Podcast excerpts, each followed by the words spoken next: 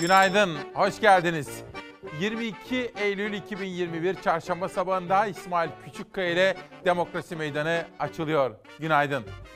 Sorunlarımız var çözüm bekleyen. Kiminle, nasıl, hangi adreste o sorunları çözeceğiz? Bugün Demokrasi Meydanı'nda bunu konuşacağız. Hemen hemen bütün sorunları bu bağlamda tartışacağız efendim. Etiketimiz muhatap kim, adres neresi? Siyasi bir takım tartışmalardan yola çıkarak bulduğumuz bu etiketi yaşadığınız bütün güncel sorunlara da uygulayabilirsiniz. O halde yönetmenim Savaş'tan rica ediyorum. Çalasat gazetesiyle başlıyoruz. Dün son dakika gelişmesi olarak sizlere aktarmıştık. Hatta Gülşah İnce ile bir refleks gösterip hemen canlı bağlantıyla Valide Bağ'a gitmiştik efendim. Ve takip listemize alacağımıza dair çevremizi koruma duyarlılığını takip edeceğimize dair sizlere söz vermiştik. İşte manşet. Valide Bağ'da ne oldu? İstanbul Anadolu yakasının en büyük doğal yeşil alanlarından Validebağ korusuna giren iş makineleri vatandaşları ayağa kaldırdı. Üsküdar Belediye Başkanı Hilmi Türkmen neler söyledi? Yapılan çalışma betonlaşan, yürümeyi imkansız kılan yolun doğal toprakla düzenlenmesidir dedi. Ama oradaki doğal hayatı savunanlar ne kadar inandılar biraz sonra göreceksiniz. Leman Sam, kıymetli sanatçımız Valide Bağ'a gitti ve dedi ki insanların yeşile düşmanlığı hala mı bitmemiş? İnanamıyorum. CHP Üsküdar İlçe Başkanı Suat Özçağdaş ne dedi? Burası yasalarla korunuyor. Herhangi bir şey yapmak için Tabiat Varlıkları Koruma Kurulu'nun onayını almalısınız. Dün Amerika'dan bir fotoğraf geldi, görmüşsünüzdür. İki bakan, Kültür ve Turizm Bakanı Mehmet Nuri Ersoy'la Ticaret Bakanı geldi Mehmet Nuş ve onlar Central Park'ta New York'ta yürüyorlardı yeşilde. Böyle eşofmanlarını giymiş. Ne kadar güzel görüntü. Ve sosyal medyada da bizim bakanlarımız ve bütün sade vatandaşlarımız tıpkı bakanlarımızın New York'ta Central Park'ta yürüdükleri gibi burada o kadar yeşil alanlarımız olsa da hepimiz yürüyebilsek diye fotoğraflar koydular. İşte bakın bu fotoğraf güzel bir fotoğraf. İki bakan sade vatandaş gibi eşofmanlarını giymişler spor ayakkabılarıyla iki bakan yürüyorlar. Ama işte bakın Pelin Cengiz ki kendisi de doğal hayat savunan bir gazetecidir öteden beri. Bir yanda Central Park'ta sabah yürüyüşü yapan AKP'li bakanlar, diğer yanda İstanbul'un nadir yeşil alanlarından biri olan Validebağ korusuna moloz döken AKP'li Üsküdar Belediyesi. Bazen fotoğraflar çok şey anlatır, söze çok gerek yoktur. O nedenle bu sabah demokrasi meydanındaki temel felsefelerimizden birisi hepimizin bakan olsun, sade vatandaş olsun bizler gibi böyle yürüyebilecekleri yeşil alanlarımız, parklarımız olsun diyoruz efendim. Savaş hazır mıyız? Günün hava durumuyla başlayalım. Yurdun kuzey kesimleri yağışlı. Yağışlı hava beraberinde sıcaklıkları da düşürmeye devam ediyor. Dünden bugüne yaşanan keskin soğuma çarşambadan perşembeye geçerken de kendini hissettirecek. Perşembe günü haftanın en soğuk günü olacak. Bugün Karadeniz bölgesi yağışlı. Gün içinde yağışlar Doğu Karadeniz kıyılarında yine kuvvetli yağış riski taşıyor. Akşam saatlerinde ise Marmara bölgesinde yağış etkili olmaya başlayacak. Yağışlar geç saatlerde İstanbul'a da ulaşacak. Marmara batıdan doğuya yağışın etkisine girerken gece saatlerinde İstanbul'da yağış kuvvetli olabilir. Çanakkale, Balıkesir, Bursa, Yalova çevreleriyle İstanbul ve Marmara'nın doğusunda çarşamba geceden perşembeye yağışlar zaman zaman kuvvetlenebilir. Perşembe güne başlarken Bursa ve İstanbul'u da içine alacak şekilde Marmara bölgesinin doğu illerinde yağış devam edebilir. Beraberinde Karadeniz'in batı ve orta kesimlerinde hava yağışlı olacak perşembe sabah. Yağışlar Batı Karadeniz kıyılarında sağanak şeklinde düşebilir hazırlıklı olunmalı. Perşembe günü Ege bölgesinin kuzey illeri de güne yağışlı havayla başlayacağı benziyor. Zamanla İç Ege ile İç Anadolu bölgesi yağış geçişinin etkisi altına girecek. Orta Anadolu'daki yağışlar batıdan doğuya geçiş şeklinde yerel ve kısa süreli olacağı benziyor. Doğu Anadolu bölgesinde ise Malatya, Tunceli ve Bingöl'ü de içine alacak şekilde tüm kuzey illerde yağış geçişleri bekleniyor Perşembe. Akdeniz bölgesinin doğusu, Adana, Mersin, Hatay, Osmaniye, Kahramanmaraş çevreleri de hafif yağış geçişleri görebilir yarın. Hava soğuyor. Bugün bir kademe düşen sıcaklıklar en çok Marmara ve Karadeniz çevrelerinde üşütecek. Marmara, Karadeniz, Kuzey ve İç Ege ile İç Anadolu'da pazartesi ve salı günü tercih edilen kıyafetler bugün üşütebilir. Yağmur için şemsiye, birden düşecek sıcaklıklar için mevsimlik ceket, hırka ya da şal bulundurmakta fayda var. Perşembe günü bir bu kadar daha soğuyacak hava. Perşembe beklenen soğuma yurdun doğusu hariç tüm kesimlerinde sıcaklıkları mevsim normallerinin 10-13 derece altına çekebilir. Hafta başıyla kıyaslandığında pazartesiden perşembeye hava yazdan kışa hızlı bir geçiş yapmış gibi olacak. Ancak bu sıcaklık düşüşü uzun sürmeyecek. Cuma birkaç derece, hafta sonu birkaç derece derken sıcaklıklar gün gün artacak, yeniden normaller seviyesini yakalayacak.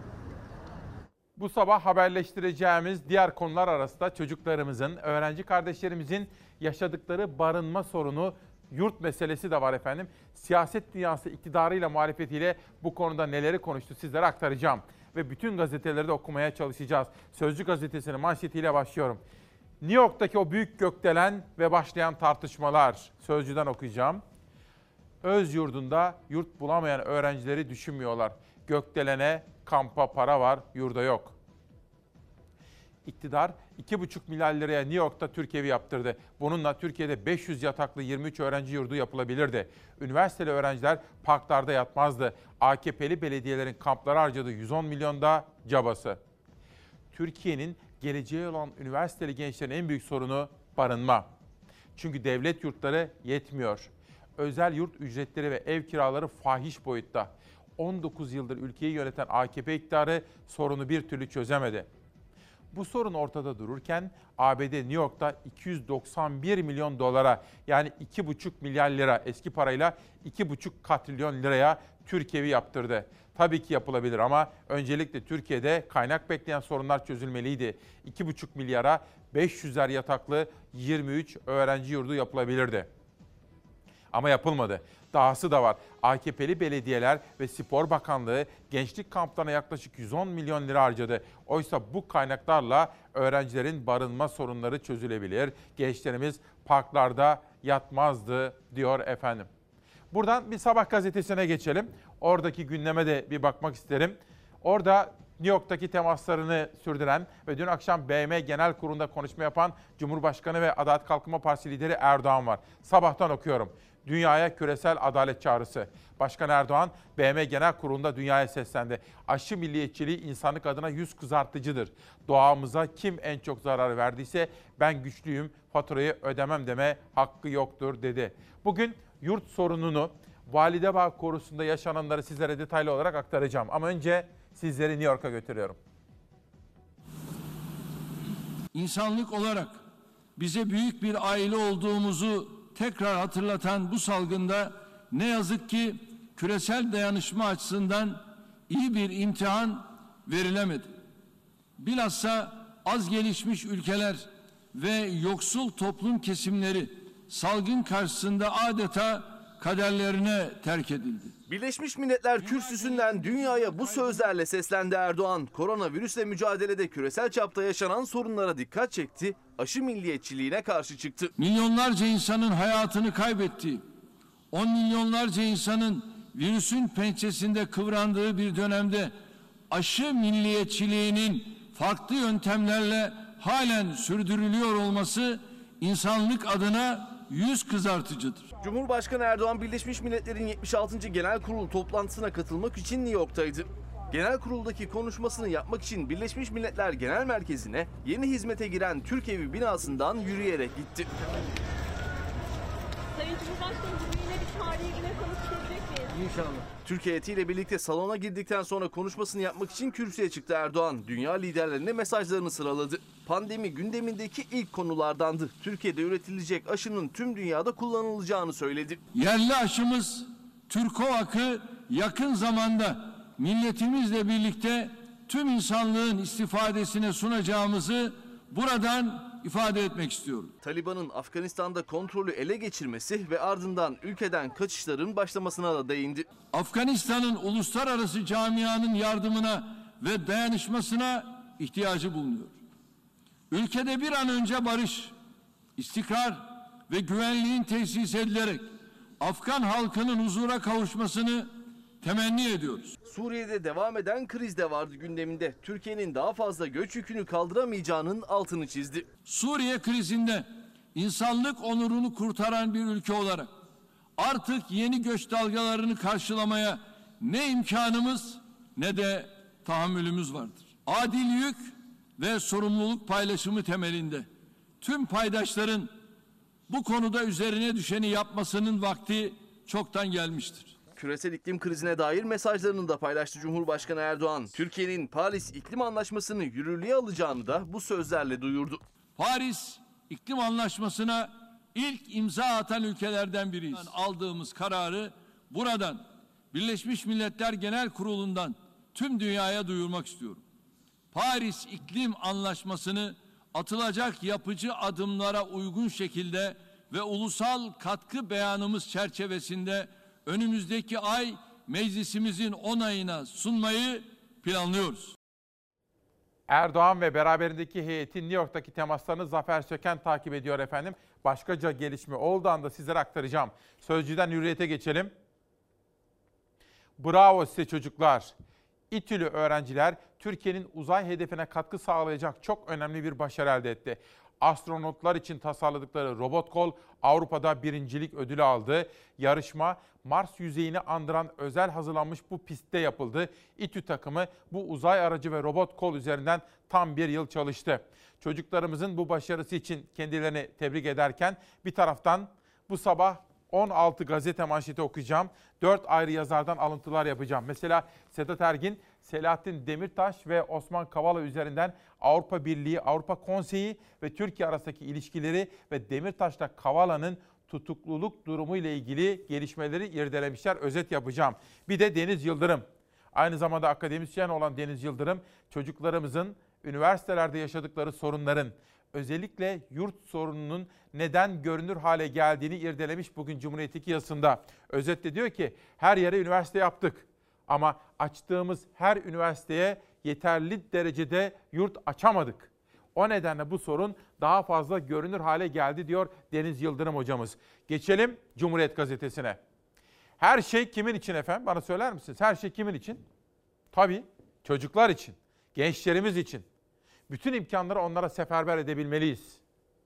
Öğrenciye park, yandaşa kıyak Cumhuriyet'ten Sefa Uyar'ın haberi. İktidara yakın vakıflara bu yıl 173 milyon lira ödenecek. Daha çok yurt yapmak ve mevcut yurtları geliştirmek yerine dernek ve vergi muafiyeti tanınan vakıflara kaynak aktarmayı tercih eden AKP iktidarı yandaş vakıf ve derneklere yüzlerce milyon lira ödedi öğrencilerin sadece %8.2'sine yurt sağlayan Kredi Yurtlar Genel Müdürlüğü tarafından vakıflara öğrenci başına 650 lira ödeniyor. Pardon. Çok özür. Dün de bir başka gazeteden bu cümleyi okumuştum. Okurken tekrar etmiştim. Hatta Murat Karayalçın da dikkatini çekmişti. Hatırlar mısınız? Bu rakamı düşünmenizi ve sorgulamanızı istiyorum. Tek bir cümleyi. Tekrar okuyorum. Bakın şurası öğrencilerin sadece %8.2'sine yurt sağlayan Kredi ve Yurtlar Genel Müdürlüğü. Dün bir başka gazetede de bu manşetteydi efendim. Bunu şöyle söylemek isterim. Her 100 öğrencimizden ancak 8'ine yurt bulabiliyoruz. Bu hiç iyi bir tablo değil. Üzülmemiz, kaygılanmamız, sorgulamamız ve eleştirmemiz gereken bir tablodur. Nedir ideali? İsteyen bütün öğrencilerimizin büyük kentlerde özellikle yaşam zor. Devletimizin yurtlarında kalabilecek imkanları onlara sunabilmemizdir. İdeal olan budur efendim. Devletimizin parası varsa var. Devletimiz büyükse büyük. İşte buralara harcayacağız parayı. Geçelim devam edelim. Öğrencilerin fahiş kiralara ve özel yurtlara mecbur bırakıldığı ülkede iktidara yakınlığı ile bilinen İlim Yayma Cemiyeti'nin 107, TÜRGEV'in 18, TÜGVA'nın 38 ve Ensar Vakfı'nın 60 yurdu faaliyet gösteriyor.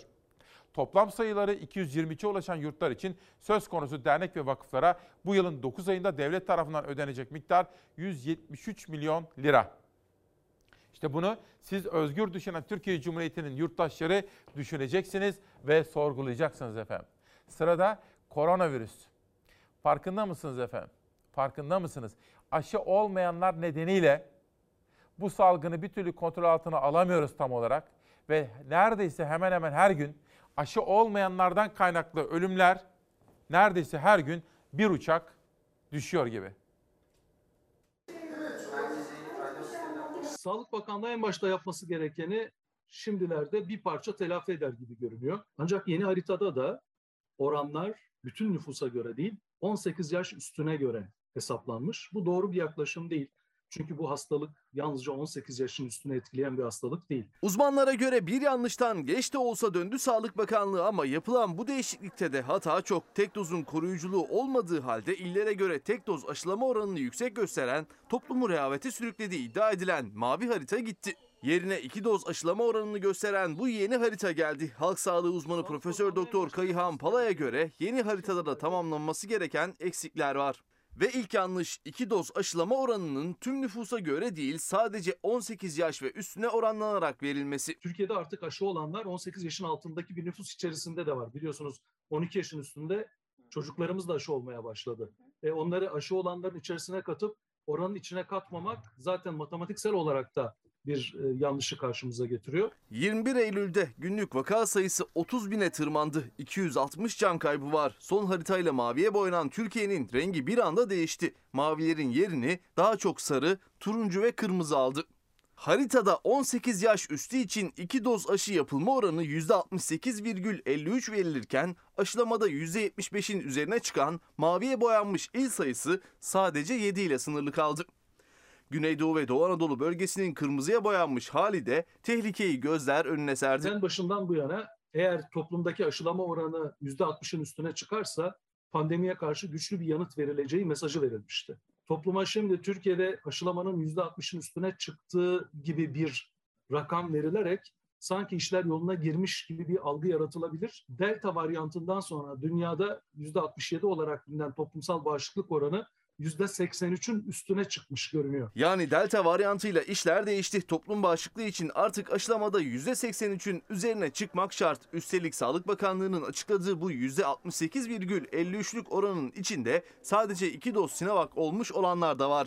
Ancak uzmanlara göre 2 doz Sinovac yani Çin aşısının delta varyantına karşı etkisi sınırlı. Tam aşılı sayılabilmek için ülkemizde iki doz BioNTech ya da iki doz Sinovac sonrasında bir doz Sinovac ya da bir doz BioNTech yani üç aşılı olmak gerekiyor. Bu haritada hem iki doz aşısı olanlar söz konusu ki iki doz aşısı olanlar içerisinde yaklaşık 6 milyon kadar Sinovac aşısı olanlar olduğunu da biliyoruz. Yani toplumsal bağışıklıktan çok uzak Türkiye ve salgının ağır seyri nedeniyle can kayıpları yaşanmaya devam ediyor. Sağlık Bakanlığı'nın açıkladığı ölüm sayılarındaki tartışmaya ise son bir açıklama Türk Tabipleri Birliği'nden geldi. Türk Tabipleri Birliği Ağustos ayı itibariyle koronavirüsten hayatını kaybedenlerin sayısının yaklaşık 160 bin olduğunu öne sürdü. Dün akşam bilim kurulu üyesi Profesör Doktor Nurettin Yiğit hocamızla konuştum. Durum nedir hocam dedim. Kaygımız şu dedi. Aşılanmayı daha da hızlandırmamız gerekir. Doğru. Bütün çabamızı sergiliyoruz. Ama dedi henüz 17 milyon aşısı olmayan vatandaşımız var. 17 milyon. Ayrıca zamanında 6 milyon Sinovac aşısı olan yurttaşımız var. 2 doz aşılı Sinovac.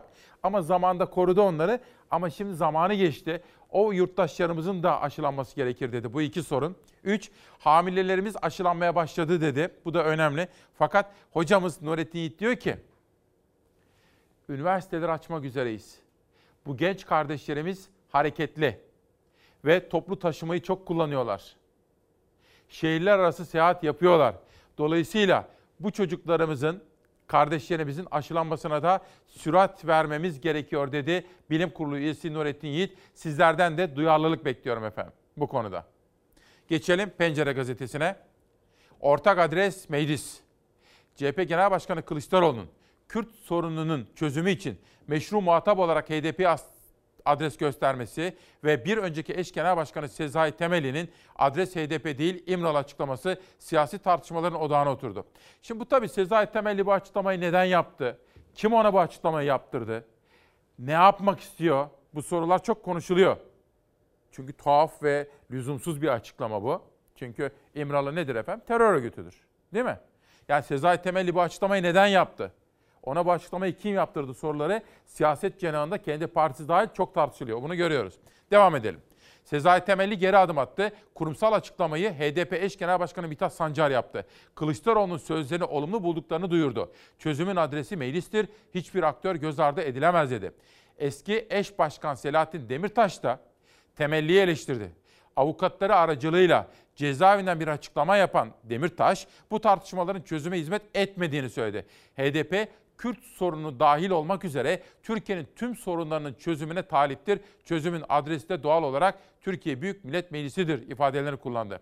Bu arada dün İyi Partili Musavat Dervişoğlu çok önemli ve çok etki yaratan bir konuşma yaptı bu konuda.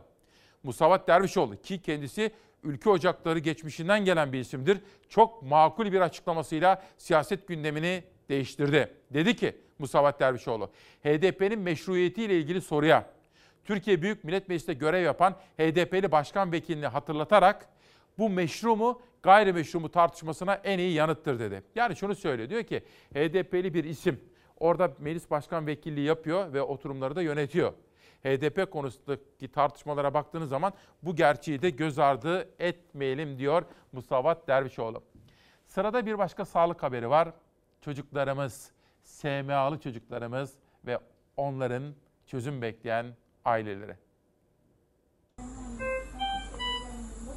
Kızım Zümrem yoğun bakımda. Artık dayanacak gücü kalmadı. Ne olur yardım edin bizlere artık. Kaç aydır sesimiz duyulmadı. Aylardır söylüyorum. Aran iyi değil. Kimse duymadı. Gen tedavisi o bebeklere derman olabilir ama tedavide kullanılan ilacı devlet karşılamamakta ısrarcı. SMA'lı bebekleri için çırpınan aileler bir kez daha Sağlık Bakanlığı'na çağrıda bulundu. Buradan Sağlık Bakanlığı'na sesleniyorum. Daha kaç tane evladımızın ölmesi gerekiyor bu ilacın bu ülkemize gelmesi için? Zümra İnan Bebek 18 aylık SMA tip 1 hastası. Adana'nın Seyhan ilçesinde yaşayan ailesi bebeklerinin yurt dışında uygulanan gen tedavisini alabilmesi için bir yıldır valilik izniyle kampanya yürütüyor. Bir yandan da internet üzerinden uçurtma satıyorlar.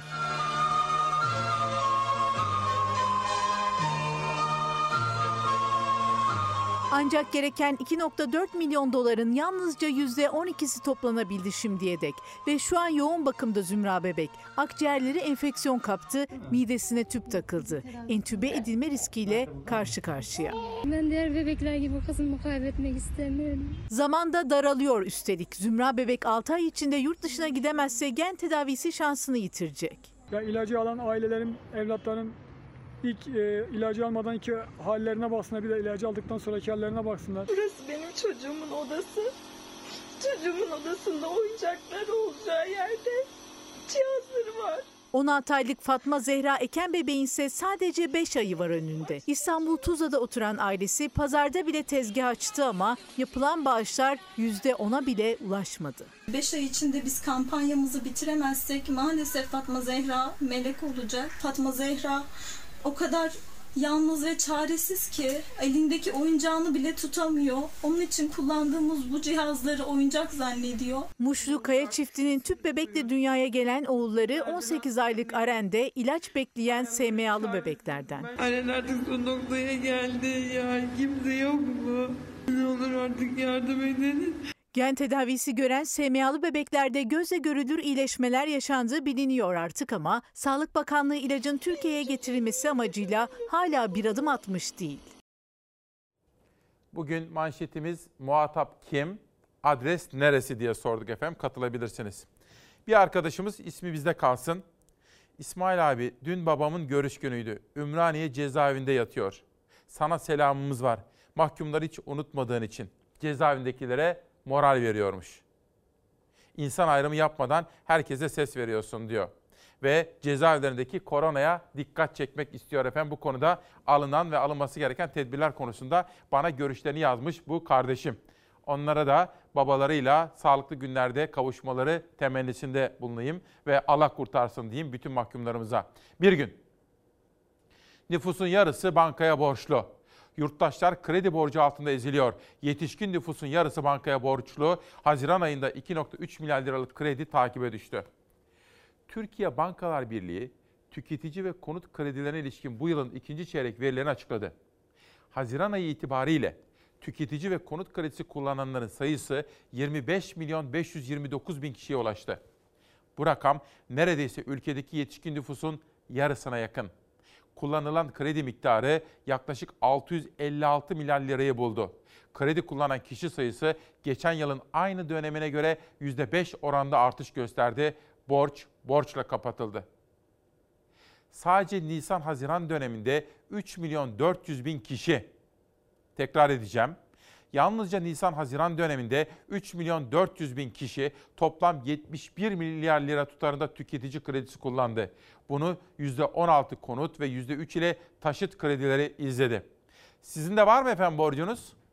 Bankalara kredi kartı borcu, kredi borcu var mı? Borçsuz kimse var mı diyorsunuz değil mi? Dünyadaki manşetleri de sizlere aktaracağım. Bir Dünya Gazetesi, daha doğrusu Liberasyon Gazetesi'nin manşeti gelsin. Bakın. Bunları bir kaldıralım rica edeceğim. Bugün dünya gazeteleri manşetlerinde Joe Biden'ın yaptığı açıklamalar var. Biraz evvel sizlere Sayın Erdoğan'ın sözlerini aktarmıştım BM'deki. Joe Biden biz artık dünyanın kovboyu değiliz, dünyayı koruyacak değiliz. Bizim askerlerimize, bizim paramıza daha fazla güvenmeyin dedi. Afganistan'dan çıktığı için ama kötü çıktığı için de eleştiri konusu yapılmıştı Joe Biden. Sırada Beyza Gözeyik tarafından hazırlanan bütün dünyada korona ile ilgili yaşanan gelişmelerin özeti var. Amerika Birleşik Devletleri Kasım ayı itibariyle seyahat edecek 18 yaş üstü yabancı ülke vatandaşları için aşı zorunluluğu getirdi. Birleşik Devletler'de 5 ila 11 yaş arasında aşılama bazı eyaletlerde başladı. Hindistan Delta varyantının etkisiyle ara verdiği aşı sevkiyatını yeniden başlatma kararı aldı. Koronavirüsten korunmanın en büyük silahı aşı. Dünya genelinde 6 milyara yakın insan tek doz aşısını oldu. Tüm aşı süreci tamamlananlarsa 2,5 milyar. Avrupa'da aşı olmayanlara yaptırımlar artarken son hamle Amerika Birleşik Devletleri'nden geldi. Kasım'dan itibaren Amerika Birleşik Devletleri'ne seyahat etmek isteyen 18 yaş üstü herkesin aşı kartı göstermesi gerekecek. Tüm aşı süreci tamamlanmamış insanların ülkeye girişleri yasaklanacak. Ancak aşıda aranacak şartlara ilişkin henüz bilgi paylaşılmadı. Hangi aşıların kabul edileceği netlik kazanmadı. Öte yandan Amerika çocuklar için aşıda yaş sınırını düşürüyor. 12 yaş ve üstüne uygulanan aşılama 5 yaşa düştü. Aşılama bazı eyaletlerde küçük gruplara uygulanmaya başladı. Hindistan Delta varyantının etkisi altına girince ülkeleri aşı sevkiyatını askıya aldı. Dünyanın en büyük üretim tesisi sadece Hindistan'da yaşayanlar için aşı üretti. 100 ülkeye 66 milyon aşı gönderen ve bağış yapan Hindistan'da dışarı aşı sevkiyatının Ekim ayında başlayacağı açıklandı. Nabi Bey diyor ki tüketici kredisi vadeleri 5 yıldan 3 yıla neden indirildi? Ödemeler daha mı kolay oluyor diye soruyor. Bu arada Halide anne, Halide Akman annemiz de ülkedeki bütün gerçekleri sizin sayenizde öğrenme imkanı buluyoruz diyor. Biz de Halide Akman anneye teşekkür ediyoruz. Görevimiz bu diyoruz efendim. Bir gündeki borçlu Türkiye tablosundan aydınlıktaki çiftçi manşetine geçiyorum. Tarlasını sürerken traktörünü hayzettiler. Girdi maliyetlerinin hızla artışı sonucunda üreticinin beli büküldü. Milletin efendisi köylümüz ta- haciz terörüyle karşı karşıya. Kırşehir'de Tarım Kredi Kooperatifine borcunu ödeyemeyen çiftçi Şevket Eker'in traktörüne tarlada çalışırken el konuldu. Eker biz derdimizi kime anlatacağız diye feryat etti.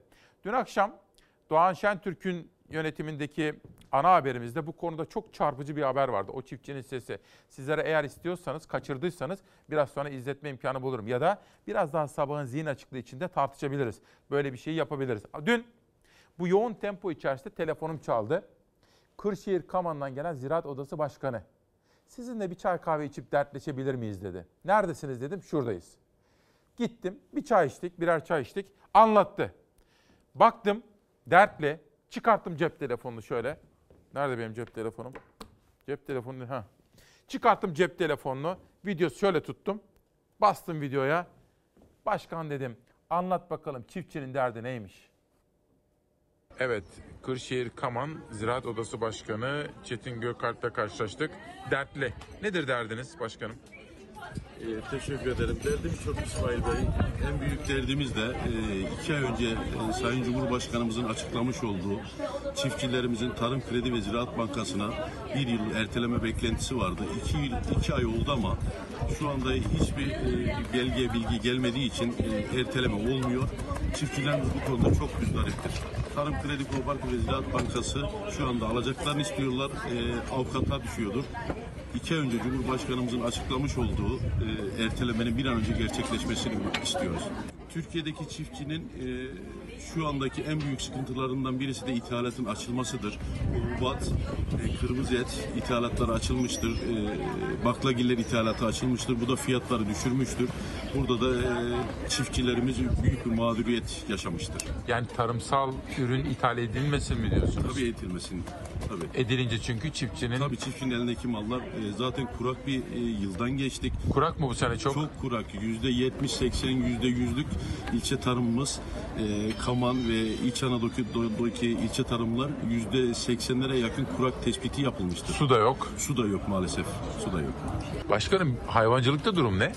Hayvancılıkta da durum iç açı değil. Şu anda e, karkas et kesim fiyatları çok düşük. Süt ürünlerinde süt fiyatları çok düşük. Fakat tüketici diye de markette de tüketici çok yüksek. Bu aradaki korkunç e, farkın giderilmesi ve müdahale edilmesi lazım. Özellikle hayvandaki e, en büyük gider olan yemin şu anda 150 lira olmuştur. Samanın kilosu 1 TL olmuştur ve et ve sütte geri dönüşü yoktur. E, şu anda çiftlikler yarı yarıya düşmüştür. Siz kendiniz hayvancılıkla uğraşıyor musunuz? Evet, uğraşıyorum. Nasıl vaziyet orada? Ne yapıyorsunuz mesela? Zarar şu anda e, elimizden geldiği kadar hayvanlarımızı koymaya çalıştık ama e, geçen sene benim 150 hayvanım vardı. Şu anda 75 hayvan koyabildim. Girdilerimiz çok yüksek.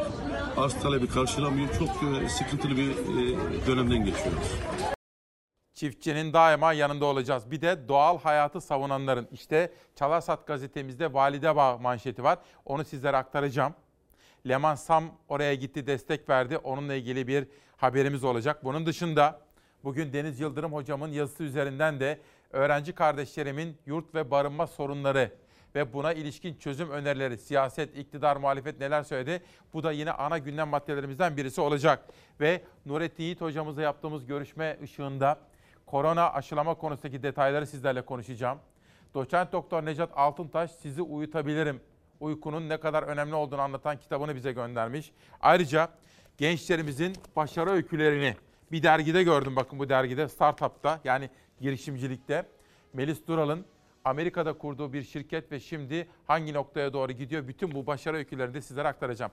Ama müsaade ederseniz bir fincan sade kahve içip hemen döneceğim. 22 Eylül 2021 Çarşamba sabahından günaydın. İsmail Küçükkaya ile Çalar Saat'te Demokrasi Meydanı'ndasınız. Hoş geldiniz. Sorunlarımız var değil mi? Sorunlarımız çözüm bekliyor. Muhataplarının o sorunları konuşmasını ve çözmesini bekliyor siz halkımız. O nedenle bugün muhatap kim, adres neresi diye sorduk. Ne sorunumuz var efendim? Önce sağlık onu söyleyelim. Her şeyin başı can sağlığı. Sonra ekonomi, geçim şartları, çocuklarımızın yurt ve barınma sorunları, işsizlik, çocuklarımızın gelecek umudunu canlı tutabilmemiz. Bütün bunlar sorun. Bunun dışında çevre sorunları. Mesela Validebağ. Dün son dakika gelişmesi olarak sizlere aktarmıştık ve büyük bir refleksle sabahın o saatinde Gülşah İnce ve Ercan Can'ı gittiler. Canlı bağlantıyla İsmail Küçükkaya ile Demokrasi Meydanı'nda olanları anlatmışlardı. Ve bugün gazetede manşet yaptık. Duru Arca ve Orkun Özgül müthiş bir gazete çizdiler. Her iki genç meslektaşıma da, editörümüz Eray Kınacı'ya da çabalar için teşekkür ediyorum. Validebağ'da ne oldu? Manşet bu. İstanbul Anadolu yakasının en büyük doğal yeşil alanlarından Validebağ korusuna giren iş makineleri vatandaşı ayağa kaldırdı. Belediye başkanı şunları söyledi.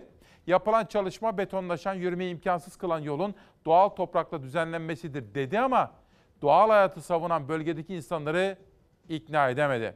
Ve duyarlılığıyla bildiğimiz sanatçımız Leman Sam, Valide Bağ'a destek verdi. İnsanların yeşile düşmanlığı hala mı bitmemiş inanamıyorum dedi kıymetli sanatçımız Leman Sam.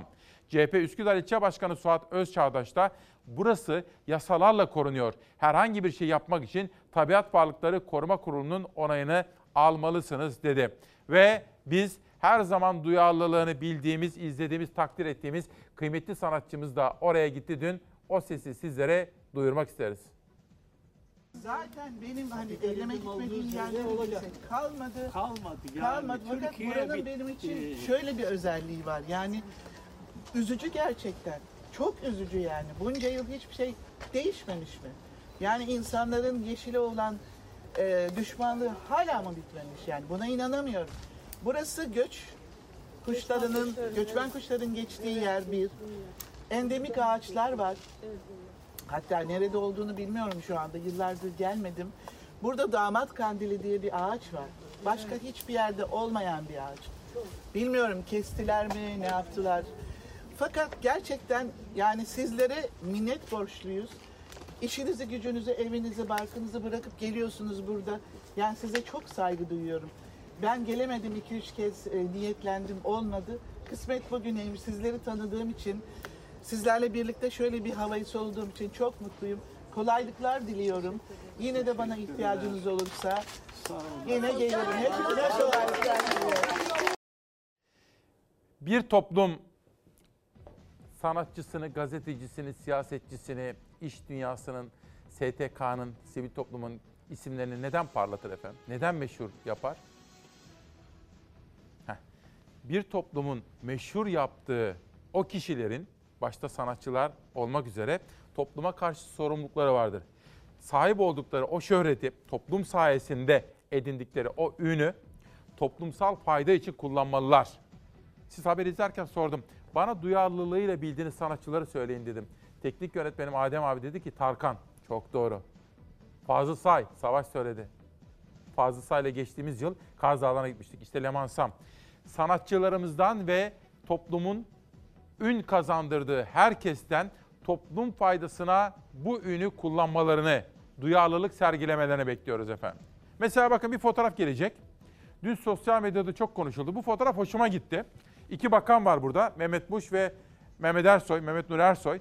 Amerika'dalar biliyorsunuz. Erdoğan'ın heyetindeler. New York'ta Central Park'ta yürüyüşe çıktılar. Bu fotoğraf güzel. Ama bir taraftan da ülkemizde de böyle yeşil yeşil, düzenli, temiz, kimsenin dokunmadığı, kıyamadığı parklarımızın, yürüyüş parkurlarımızın kentin ortasında olması gerekir. Central Park'ı bilirsiniz. Değil mi? Bakın tam kentin ortasında. Pelin Cengiz de işte bu çelişkiye dikkat çekiyor. Bir fotoğraf çok şey anlatıyor diyor. Ve şimdi Karar Gazetesi ile ekonomi gündemine geçelim efendim. Ama bu arada bugün bir taraftan çevre ve doğa sorunlarını gündeme taşırken bir taraftan 8 kuşağında başladığımız gibi üretici ve tarım konusundaki hayvancılıkla ilgili sorunları da sizlerle birlikte konuşmaya ve gündeme taşımaya çalışırken bir taraftan da öğrenci kardeşlerimizin bu zorlu dönemde üniversitede okumak için büyük kentlere giderken karşı karşıya kaldıkları yurt ve barınma sorunu da gündemde tutacağız. Barınamayanları,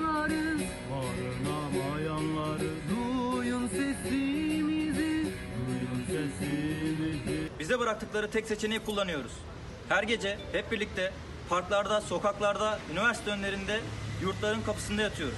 Sıra arkadaşlarımızla birlikte sabahlıyoruz. Parklarda, banklarda, yurdun farklı illerinde öğrencilerin barınma protestosu devam ediyor. Üçüncü gecelerini de sokakta geçirdiler. Devlet yurtlarının yetersizliği, özel yurtların yüksek ücretleri, pandeminin de etkisiyle ev kiralarının katlanarak artması nedeniyle evlerinden uzak şehirlerde üniversite öğrencileri barınamıyor. Devlet yurtlarının ve burslarının yetersizliği, özel yurt, apart ücretlerinin pahalılığı nedeniyle yurtsuz, salgın döneminin ardından artan kira fiyatları nedeniyle evsiz kaldık. Yurtsuz ve evsiz kalan üniversite öğrencilerinin sorunları günlerdir gündemde. Siyaset konuyu sert mesajlarla tartışmaya devam ediyor ancak çözüme yönelik henüz atılabilmiş bir adım yok. Gençler seslerini parklardan gece karanlığında duyurmaya çalışıyor ve hava günden güne soğuyor. Bakırköy'de Millet Gezi Parkı'ndayız.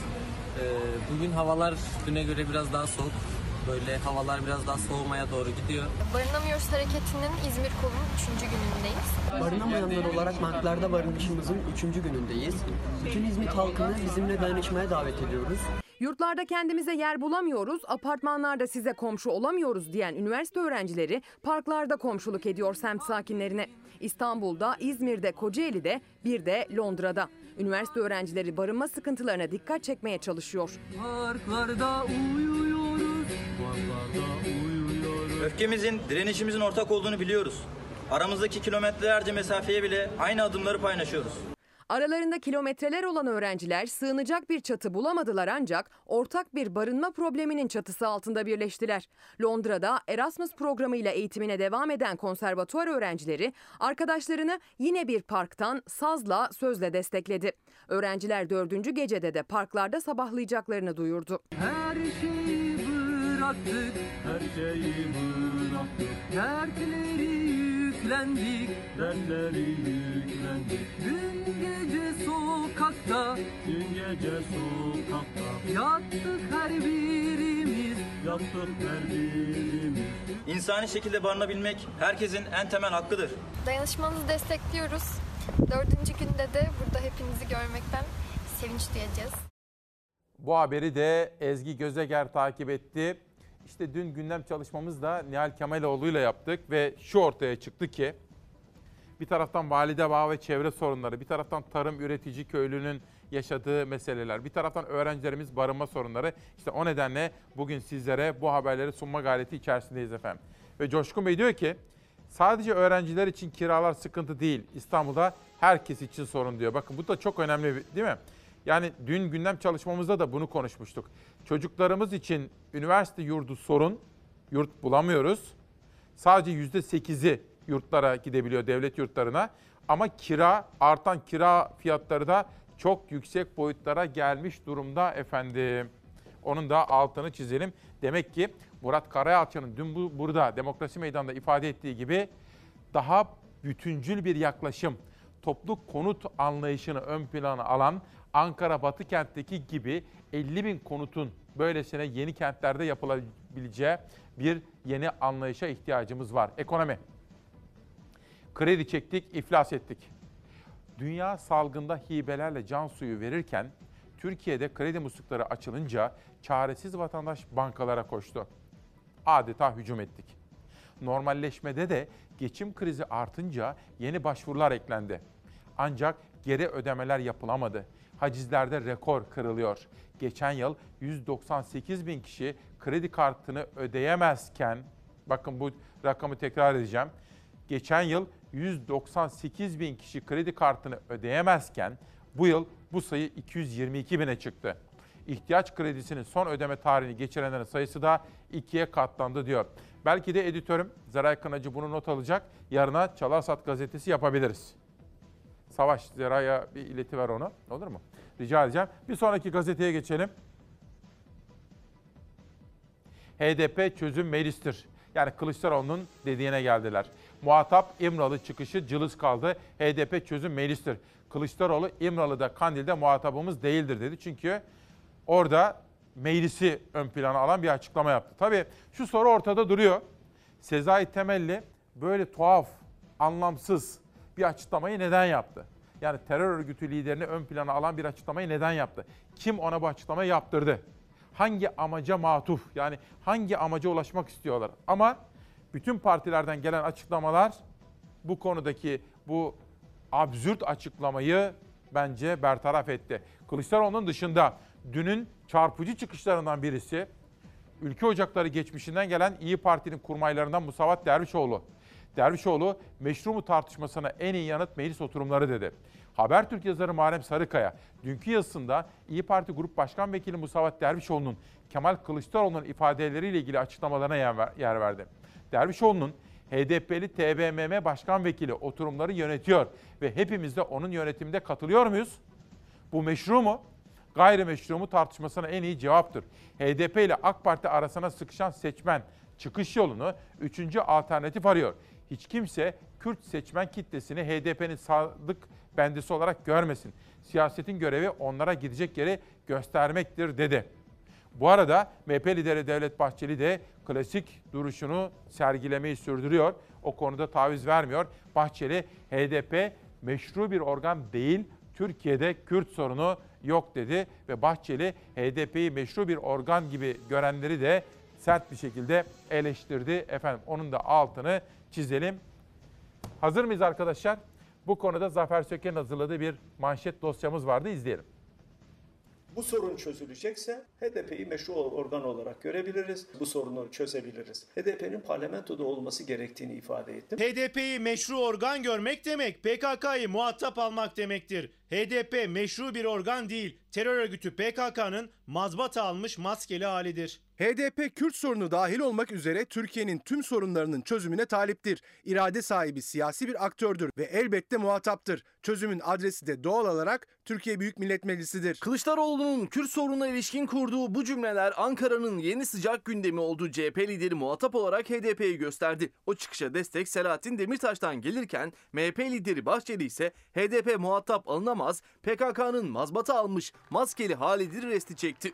Kılıçdaroğlu altını çize çize meclisi işaret etti, anayasa vurgusu yaptı. Kürt sorununu çözmek için meşru bir organa ihtiyacımız var. Devlet dediğiniz kurum gayrimeşru organla muhatap olmaz. Erdoğan bunu yaptı. Devleti İmralı ile muhatap kıldı. Kılıçdaroğlu'nun iradesi rehin alınmış, vicdanı haczedilmiştir. Kılıçdaroğlu olmayan bir sorunu varmış gibi sunarak HDP ile sürdürdüğü yasak ilişkiyi ve ahlaksız ortaklığı resmileştirme kaldı ki meşrulaştırma arayışına girmiştir. Kılıçdaroğlu gazeteci Fikret Bilay'a konuştu. HDP'nin meşruiyetine vurgu yaparken Bahçeli CHP'yi terör sevicilikle suçladı. HDP eski eş başkanı Sezai Temelli'nin İmralı'yı adres göstermesi ise HDP'den tepki gördü. Mithat Sancar'dan da Temelli'ye tepki vardı. Çözümün adresi meclistir. Sezai arkadaşımızın açıklamaları kişisel görüşüdür. HDP'nin yaklaşımını merkezi organları açıklar. Sezai arkadaşımız kendi görüşünü açıklamıştır. Siyasette kim muhatap, kim değil tartışması alevlendi. İmralı meşru bir organ değil. Meşru organ kimdir? HDP'yi meşru organ olarak görebiliriz. Halkın desteği var. Parlamentoya gelmiş, dolayısıyla parlamentonun içinde bulunuyor, görevini yapıyor. Bu sorun çözülecekse meşru bir organla HDP ile çözebiliriz. Türkiye Cumhuriyeti Devleti bir terör örgütünü muhatap alamaz. Nokta. Daha önce böyle bir hata yaptı. Adalet ve Kalkınma Partisi Türkiye'de çözüm sürecinde terör örgütünü ve elebaşısını muhatap aldı. Geldiğimiz nokta ortada. Hendekler kazıldı. 800 tane şehit verdik. Sayın Temelli'nin söylemi kendini bağlar. Kürt sorununun da adres meclistir. Meclisteki siyasi partilerin tamamıdır. MHP lideri Bahçeli sadece HDP'nin muhatap alınmasına karşı çıkmadı. Türkiye'de Kürt sorunu yoktur sesini de yükseltti. Türkiye'de Kürt sorunu diye bir sorun yoktur. Var diyen olduğunu ısrarla dayatıp iddia eden kim varsa kalbi Türk milletiyle bir atmayan namertlerdir. Bir Kürt sorunumuz vardır ve bunun yegane çözüm merciği Türkiye Büyük Millet Meclisi'dir. Bunun üstünde bir kuvvet, yetki, organ Cumhuriyet Halk Partisi tanımıyor. Bugünkü manşetimiz muhatap kim? Adres neresi? Siz ne dersiniz efendim? Muhatap kimdir? Herhangi bir sorunun çözümü bağlamında muhatap kim? Çözüm adresi neresidir? Tülay Hanım diyor ki biz özel yurda 25 bin lira verdik yerleştik de ne oldu? Okul dersler yüzde olacak dedi hepsi online. Bir kızgın surat ifadesi koymuş. Özel yurda 25 bin lira verdik diyor. Ne kadar pahalı görüyor musunuz efendim? Dün iki mesaj çok konuşuldu. Bir tanesi avukatlarıyla yaptığı görüşmeden sonra Selahattin Demirtaş'ın cezaevinden gerçekleştirmiş olduğu o açılım. Bir de bir partinin lideri. Her ikisini de sizlere sunalım. Selahattin Demirtaş, benim bildiğim HDP, Kürt sorunu dahil olmak üzere Türkiye'nin tüm sorunlarının çözümüne taliptir. İrade sahibi siyasi bir aktördür ve elbette muhataptır. Çözümün adresi de doğal olarak Türkiye Büyük Millet Meclisi'dir dedi. Bakın çok net konuşmuş Selahattin Demirtaş. Geçelim. Ali Babacan daha evvel söylemiştim diyor. Kürt meselesi var mıdır yok mudur oradaki vatandaşlarımıza sorun. Ankara'dan doğuya geçemeyenler, Bağlar'da, Şemdinli'de, Cizre'de sokakta gezemeyenler bunu bilemez. Kürt meselesi vardır ve çözümün adresi siyasettir dedi. Kaldıralım bunları arkadaşlar rica edeceğim. Küçük bir sınav lütfen. Zihin jimnastiği yapıyoruz ya. Hani bir aileyiz biz ama sabahları kafamızı çok çalıştırmamız gerekiyor. Neden? Alzheimer'da olmamak için değil mi? Hem de ülke sorunlarına kendi bir bilinçli yurttaşlar olarak parmak basmış olacağız. Dün Türkiye'deki laikliği anlamak için hani Bülent Arınç'ın yapmış olduğu açıklamanın ne kadar önemli olduğunu, geldiğimiz noktada Bülent Arınç'ın bu tespitin ne kadar yerinde olduğunu söylemiştim. Artık laikliği kimse kaşımasın. O meseleler çözüldü. Daha fazla kutuplaşmaya gerek yok. Anayasamızda da yer alsın laiklik. İsteyen istediği gibi yaşasın. İnançlı kardeşim de, başörtüsünü takan da, takmayan da herkes istediği gibi yaşasın diyordu Bülent Arınç. Buradan yola çıkarak sizlere bir şey sormuştum. Türkiye'deki bu noktaya ve cumhuriyetimize, ülkemizin bu bütün İslam alemindeki özgün biricik durumuna şükredelim derken nereden ders alalım demiştim. Hani laikliği nereden bakı, bakıp Türkiye'de laikliği anlayalım?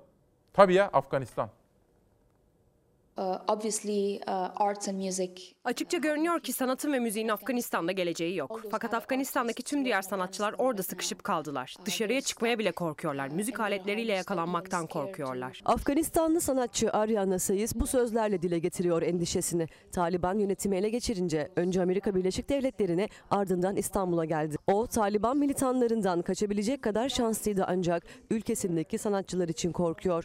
Özellikle kadınların ve kız çocuklarının yaşadığı drama tanıklık etmiş biri olarak Taliban gerçeğini anlatıyor. Taliban just announced a few Taliban sadece birkaç gün önce Afganistan'da müzik ve sanat olmayacağını duyurdu. Ariana Sayız ülkesindeki sanatçılarla iletişim halinde olduğunu söylüyor. En çok korktukları ise Taliban militanları tarafından yakalanırlarsa görecekleri şiddet. Taliban kültürümüz yok ediyor diyen Sayız en çok da kadınların ve kız çocuklarının yaşadığı drama dikkat çekiyor. Taliban zihniyetinin asla değişmeyeceğini, kız çocuklarını eğitimin yasaklanmasını örnek vererek anlatıyor. It seems like we're dealing with the same people again. Hala aynı insanlarla karşı karşıyayız. Taliban Afgan kadınlarını karanlık çağlara geri götürmek istiyor. Zaten bunun işaretlerini kız çocuklarına eğitim yasaklamalarından görebilirsiniz.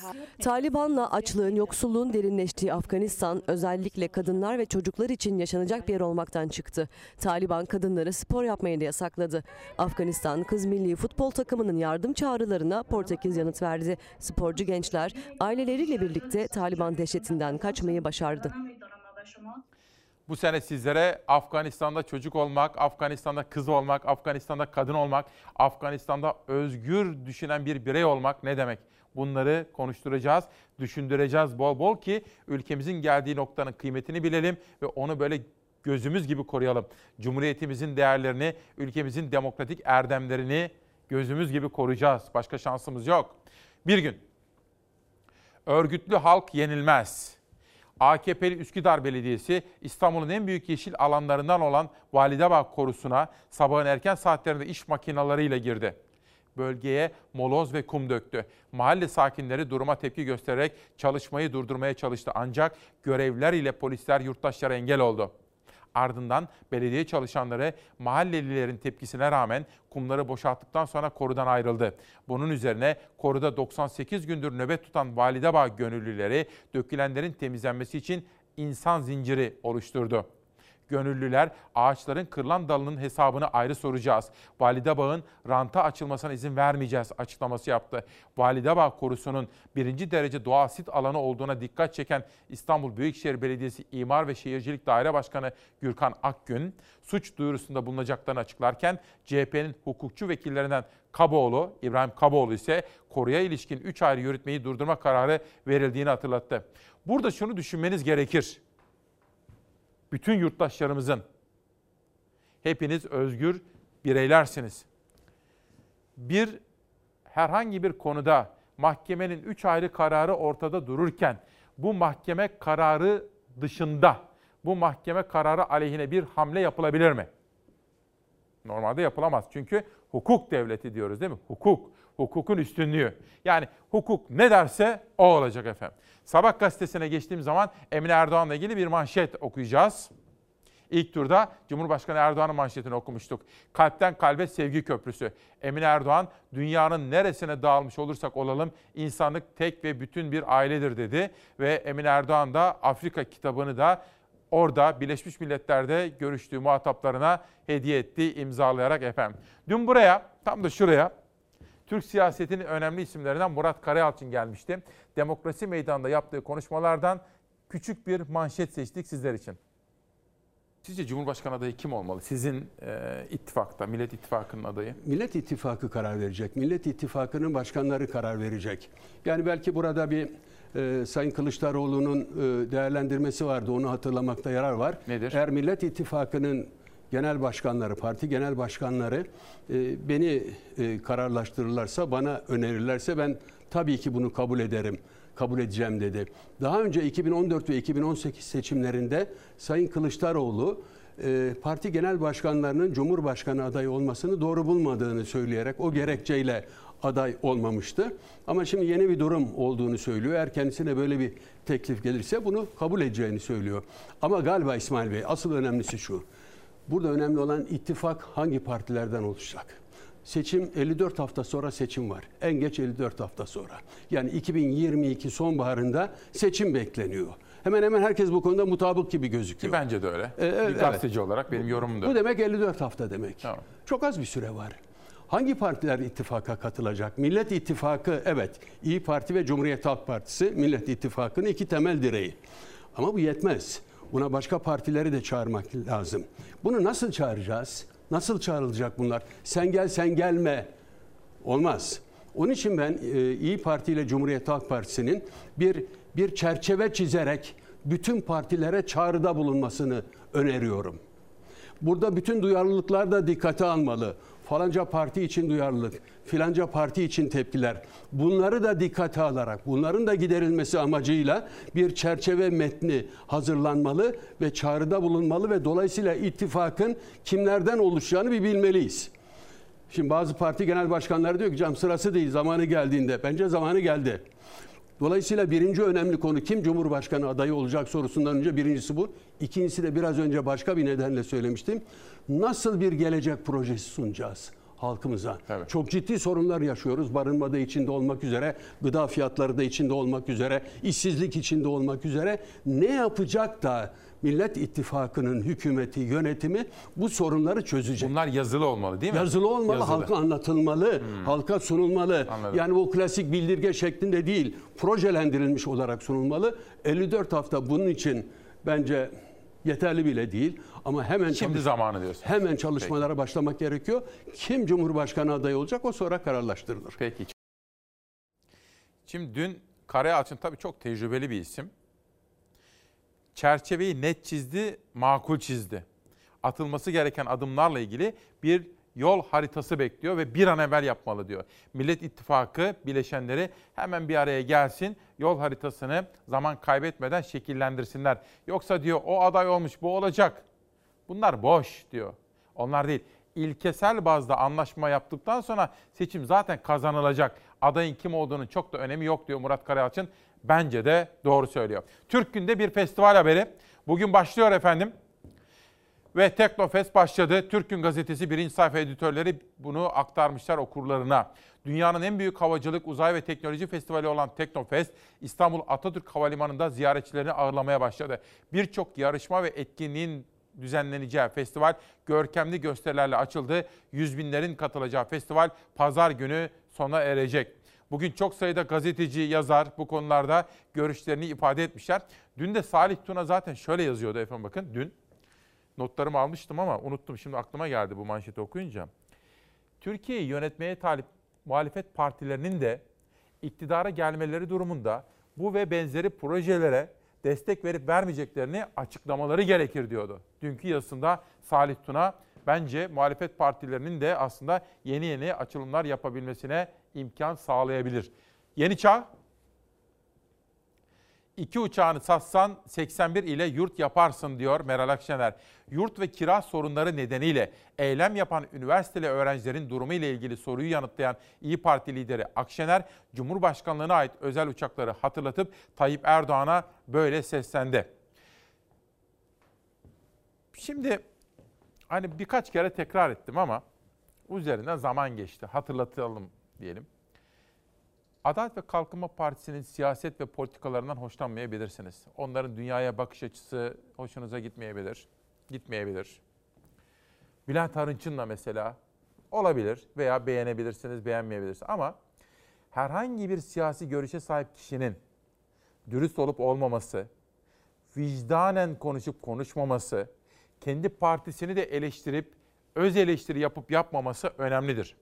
Bülent Arınç'ın dün yapmış olduğu açıklama muhalefet partileri tarafından da doğru, makul diye karşılandı.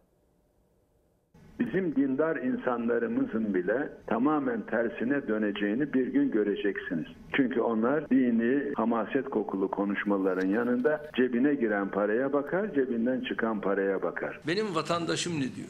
Benim vatandaşım ise gayet memnun. Dindarların gazabından korkmak lazım. Yani işlerine gelmeyen bir şeyle karşılaştıklarında ne öyle aslandı ne kaplandı hiçbirisini dinlemez bu insanlar. Ekonomi eleştirisi iktidara bu kez içeriden daha bir yıl öncesine kadar Yüksek İstişare Kurulu üyesi olan Bülent Arınç'tan geldi. Cumhurbaşkanı Erdoğan vatandaşım memnun derken Bülent Arınç dindarlar üzerinden uyardı, kendi ev ekonomisine örnek verdi. Eşim son 5-6 aydan beri bana ısrarla şunu söylüyor. Eskiden 60-70 liraya aldığımız filedeki şeyler bugün 200 liranın üstüne çıkmış diye. Yani peynirin yanına yaklaşılmıyor, etin yanına yaklaşılmıyor. Büyük ve güçlü Türkiye silüeti ufukta gözükmüştür. Cebine giren paraya bakar, cebinden çıkan paraya bakar. Eğer onda bir eksilme görüyorsa din, iman, vatan, millet bunlar bir kenarda durur. Gene onlara saygısını eksik etmez ama değer yargıları tamamen değişebilir. Dindar insanlarda, seküler insanlarda, Türkiye Cumhuriyeti vatandaşı olan herkes tenceresinin kaynamadığı yerde kanaatini değiştirmek zorundadır. Muhalefet son yıllarda geçim derdini tencerenin buzdolabının halini dilinden hiç düşürmedi.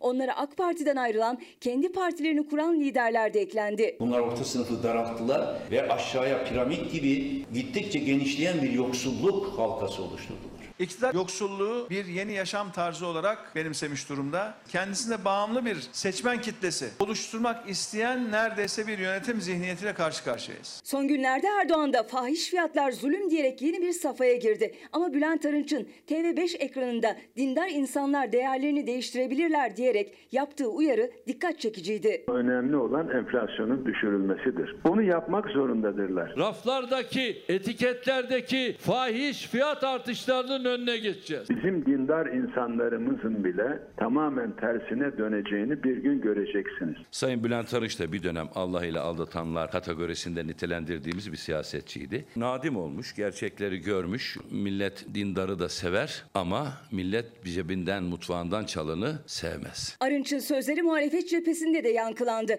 Ama asıl iktidarın tepkisi merak ediliyordu, öğrenilemedi. Sayın Arınç'ın çıkışına ilişkin bir değerlendirmeniz olacak mı? Yani bu e, dindarlarla ilgili bir... Teşekkür ediyorum. Ankara büromuz çok incelikli bir çalışma yapmış. Konuya da hakim olmuşlar. Başta Tülay Ünal Öç'ten olmak üzere bütün emektar kardeşlerimi buradan selamlıyorum. Ayhan Oral diyor ki hukuk devletinde Türkiye Büyük Millet Meclisi her şeyin çözüm merkezidir nokta. Böyle bir paylaşım yapmış Twitter'dan. Yerel gazetelere de bir bakalım ve eğitimle ilgili bir haber var efendim sırada. Eğitim, okullar, çocuklarımız. Ama önce İzmir'den Tunceli'ye Türkiye'nin yurt haritası. Devlet yurtlarında yer bekleyen 8 bininci yedek parkta yatıyor. İzmir'de kiralık ev ve kalacak yurt bulmakta zorlanan üniversite öğrencileri geceyi Buca Hasan Ağa Parkı'nda geçirdi. Öğrenciler devlet yurdunda 8 bininci yedeyiz, yatacak başka yer yok dedi. İşte bakın Türkiye'de bu. Sonra diyorlar ki abartacak bir sorun yok. Yani aslında küçümsüyoruz bu sorunları bence. Yani abartmayalım ama sorunlar var. Sorunları görelim. Sorunları küçümsemeyelim. Heh, doğru tabir bu. Tunceli. Sokakta kalan öğrenciler barınma sorununun çözülmesini istiyor. Bir haftadan beri yurtta geçici kaldıklarını ve mağdur olduklarını gözyaşları içinde anlatan öğrenciler barınma sorununun çözülmemesi halinde memleketlerine döneceklerini belirtiyor. Bu da Dersim Haber gazetesinin birinci sayfasında manşetlerde yer bulmuş. Konya, İç Anadolu öğrenci ne yapsın diye soruyor. Pandemi sürecinde öğrenci yokluğundan dolayı ev kiraları 600 liraya kadar düşen Bosna Hersek mahallesinde öğrencilerin gelmesiyle kiralar iki katına çıktı. Doğalgazlı evler en ucuz 1250 lira, 1300 lira, sobalı evler de 900 ile 950 liraya kiraya veriliyor diyor Konya'dan aktardığımız bu haberde. Ve sıradaki haberimiz çocuklarımız, okullar, sınıflar.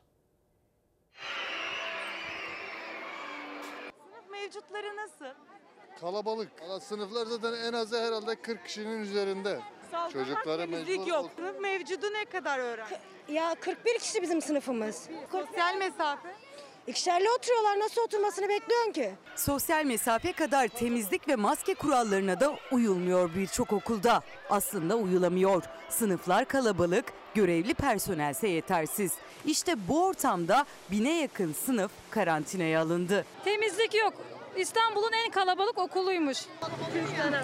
zaten temizlik olmaz. Okulları temizleyecek personelde sorunlar var ve buraların temizlenmesi gerekiyor. Türkiye'nin en kalabalık okulu burası. Avcılar'da bulunan Leyla Bayram İlkokulu. Aslında daha kalabalıktı. Yeni bir okul yapıldı ve 1400 öğrenci o okula nakledildi. Buna rağmen 4055 öğrenci var. İkili eğitim yapılıyor ama 2000 öğrenci burada sabah ve akşam olarak eğitim görmek zorunda kalıyor ve okulun bahçesinde birçok tıbbi atık bulunuyor. Girin bir de okulun içlerine bakın. Yetiştiremiyor temizlikçiler. Her taraflarda çocuk kağıtları mı ararsın, e, maskeler mi ararsın, dezenfekteler yeterince yok. Avcılara, e, Yeşkent bölgesine bir okul lazım. Öğretmenlerimizden, okul yönetiminden biz memnunuz ama fazla kalabalıktan dolayı sadece buraya bir okul lazım. Okulun değişim saatinde velilerin dahi oluşturduğu kalabalık işte bu şekilde. Öğrencilerse sabah öğlen olmak üzere iki şekilde okula giriyorlar. O eğitim saatleri arasında da hiç zaman yok. Yani hijyen kurallarına uymak bu okulda pek de mümkün değil. Ne eksikler var? Ne mi? Tuvalette hiçbir şey yok. Lavabolar pis içinde. El, el şey sabunu yok. Kalabalık olan okullarda maske ve dezenfektan gibi gerekli olan pek çok ihtiyaç giderilmemiş olsa da esas olan aşılama. Öğretmenlerin hala %15'inin aşısı tamamlanmadı. Eğer öğretmenlerimizin arasında kayıplarımız başlarsa bu hepimizi çok üzecektir. Okulların açık kalması milli güvenlik meselesidir. Milli Eğitim Bakanı'na göre eğitimin yüz yüze devam etmesi milli güvenlik meselesi. Ama kalabalık okullarda eğitim aksamaya başladı bile. 81 ilde tek tek okulları denetlemeye devam eden Eğitim Sen'in araştırmasına göre yüzlerce sınıf eğitime ara vermek zorunda kaldı. Bazı velilerse belirti bile olsa teste gitmekten kaçınıyor. Sıvı sabun yok. Peçete yok, dezenfektan yok, maske yok. Benim bak iki gündür çocuğum hasta okula gelemiyor bu yüzden. Mikrop kapmış. Çocuğa test yaptırdınız mı? Test yaptırmadım. A- şey vardı sadece hapşuruyor. Bir ateşim var dedi işte boğaz ağrısı. Şimdi iki mesaj var efendim. Bir tanesi Arınç eminim bu eleştiriden memnun olacaktır. Yani eleştiri ama yanlış anlaşıldım falan diyecektir. Bu önemli bir mesaj. Okuyalım, beraber konuşalım. Cevat Gündoğan, hani Arınç diyor ya dindar insanlardan bahsediyordu. Bülent Bey dindarlardan bahsediyor. Bu dindar payesini kim veriyor? Onlar dindarda biz dinsiz miyiz? Ben Kur'an'ın Türkçe mealini okuyorum ve yaşantımı ona göre düzenliyorum diye bahsediyor. Yani aslında Bülent Arınç'ın da böyle insanları ayrıştırdığını düşünmüyorum doğrusu. İsteyen istediği gibi yaşasın, inansın, inanmasın efendim. Herkesin kendi yaklaşımı. Bizim dinimiz zaten ne diyor? Senin dinin sana, benim dinim bana. İslam dininde zorlama yoktur. Değil mi? Bu kadar basit. Bir başkası, bu da anlamlı bir soru. FETÖ terör örgütünden alınan kız ve erkek yurtları neden KHK değil de TÜRGEV, ENSAR vesaire vesaire cemaatlere veriliyor? Bu bence günün en önemli mesajı. Yani devletimiz FETÖ terör örgütünün eskiden işte yurtları şunları bunları aldı ya. Bunları başka birilerine niye veriyor hakikaten? Devletimiz alsın bunları. Kredi Yurtlar Kurumu yapsın. Mehmet Bey'in mesajını günün en önemli mesajı sayıyorum. Sırada üretici haberi var. Çay üreticisi. 4 lira olarak açıkladığınız çay bugün maalesef 2.4 liraya satılıyor. Geçen sene ben 2.80'den aşağı çay satmadım. Geçen seneden bu seneye bu ülkede ne değişti da bir tek çayın fiyatı... Ne değişti? Her şeyin fiyatı iki kat arttı, çayın fiyatı düştü. 4 lira açıklandı, 2,4 liradan fazlaya alıcı bulamıyor çay. Çaykur koyduğu kota kadar ürün aldı üreticiden. Özel sektöre yapılmak zorunda kalan satışlarda piyasa düştükçe düştü. Çiftçi önümüzdeki yıl üreteceği çayın maliyet hesabının içinden daha şimdiden çıkamıyor. Benim 2600 liraya alıp çaylığıma vurduğum gübre şu anda 4100 lira. Şu anda. Ben soruyorum. Ben kaç ton çay satıp da bir daha seneye para biriktireceğim, koyacağım kenara gübre alacağım. Nasıl alacağım bunu? Bedava çay alıyorlar, bedava. İlgilensinler. Ne PKK verir, hepsi ilgilensin. İlgilenmiyorlar, dalga geçiyorlar. Karadeniz'de çay üreticisiyle buluşan muhalefet milletvekilleri bir dokundu bina işitti. Artvinli çiftçi Karadenizli çay üreticisinin yalnız bırakıldığını söyledi. Rize'nin milletvekili var, Giresunlu var, Ordulu var. Onlar niye orada yatıyorlar, niye yardımcı oluyorlar? Ama seçimde mutlaka bunun bedelini onlar ödeyecekler. Bu gerçek.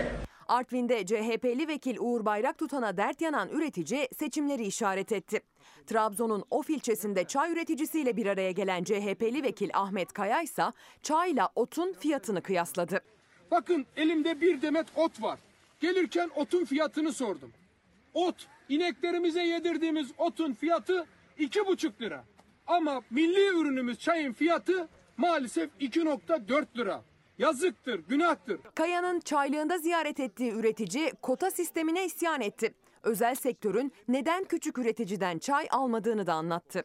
400 kilo kota verdiniz. 10 denim yeri olan adam şu parselin sadece yarısından biraz daha azını Çaykur'a veriyoruz. Gerisini gidiyoruz. Adam diyor ki almak istemiyorum kardeşim. Özel sektör küçük üreticiden çay almak istemiyor çünkü onun da masrafları arttı. Oflu çiftçi sadece kendi masrafının artmasından değil, fabrikaların artan masraflarından da dert yandı. Adam diyor ki ben niye 250 dolar vereceğim? 135 dolar aldığı geçen sene kömür bu sene 250 dolar olmuş. Almam onu diye 20 liraya giderim çay alırım makinam kırılmaz. Kömüre 250 dolar vermem. İşçi maliyeti İşçi maliyetim yok. Sigorta primleri almış başını gidiyor. Sadece biz burada yaprağı konuşmayalım. Ben çiftçi olarak her şeyi konuşuyorum. Fabrikanın masrafı artıyor, bu da küçük üreticiye yol, su, elektrik olarak geri dönüyor.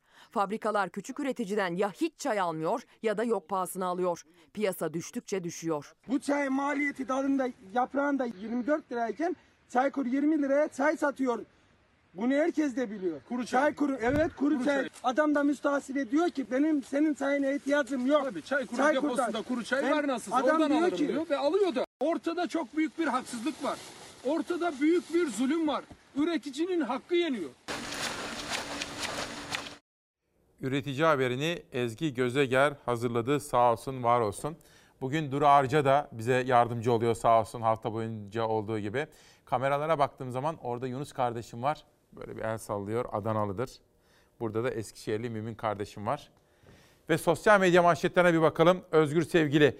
Muhatabı olsa da arayanlar meclisi görmez hale geldi. Oysa ki yegane çözüm adresi meclistir derken Latife Hanım İsmail Bey soralım. Etiketlerdeki fahiş fiyatları marketlere basarak mı düzeltecekler? Elektriğe yapılan zam mı? Kim yapıyor? Tezgahta incir 25 lira, üretici 40 kuruşa satamıyoruz diyor. İktidar yurt dışında ekim için toprak kiralıyor.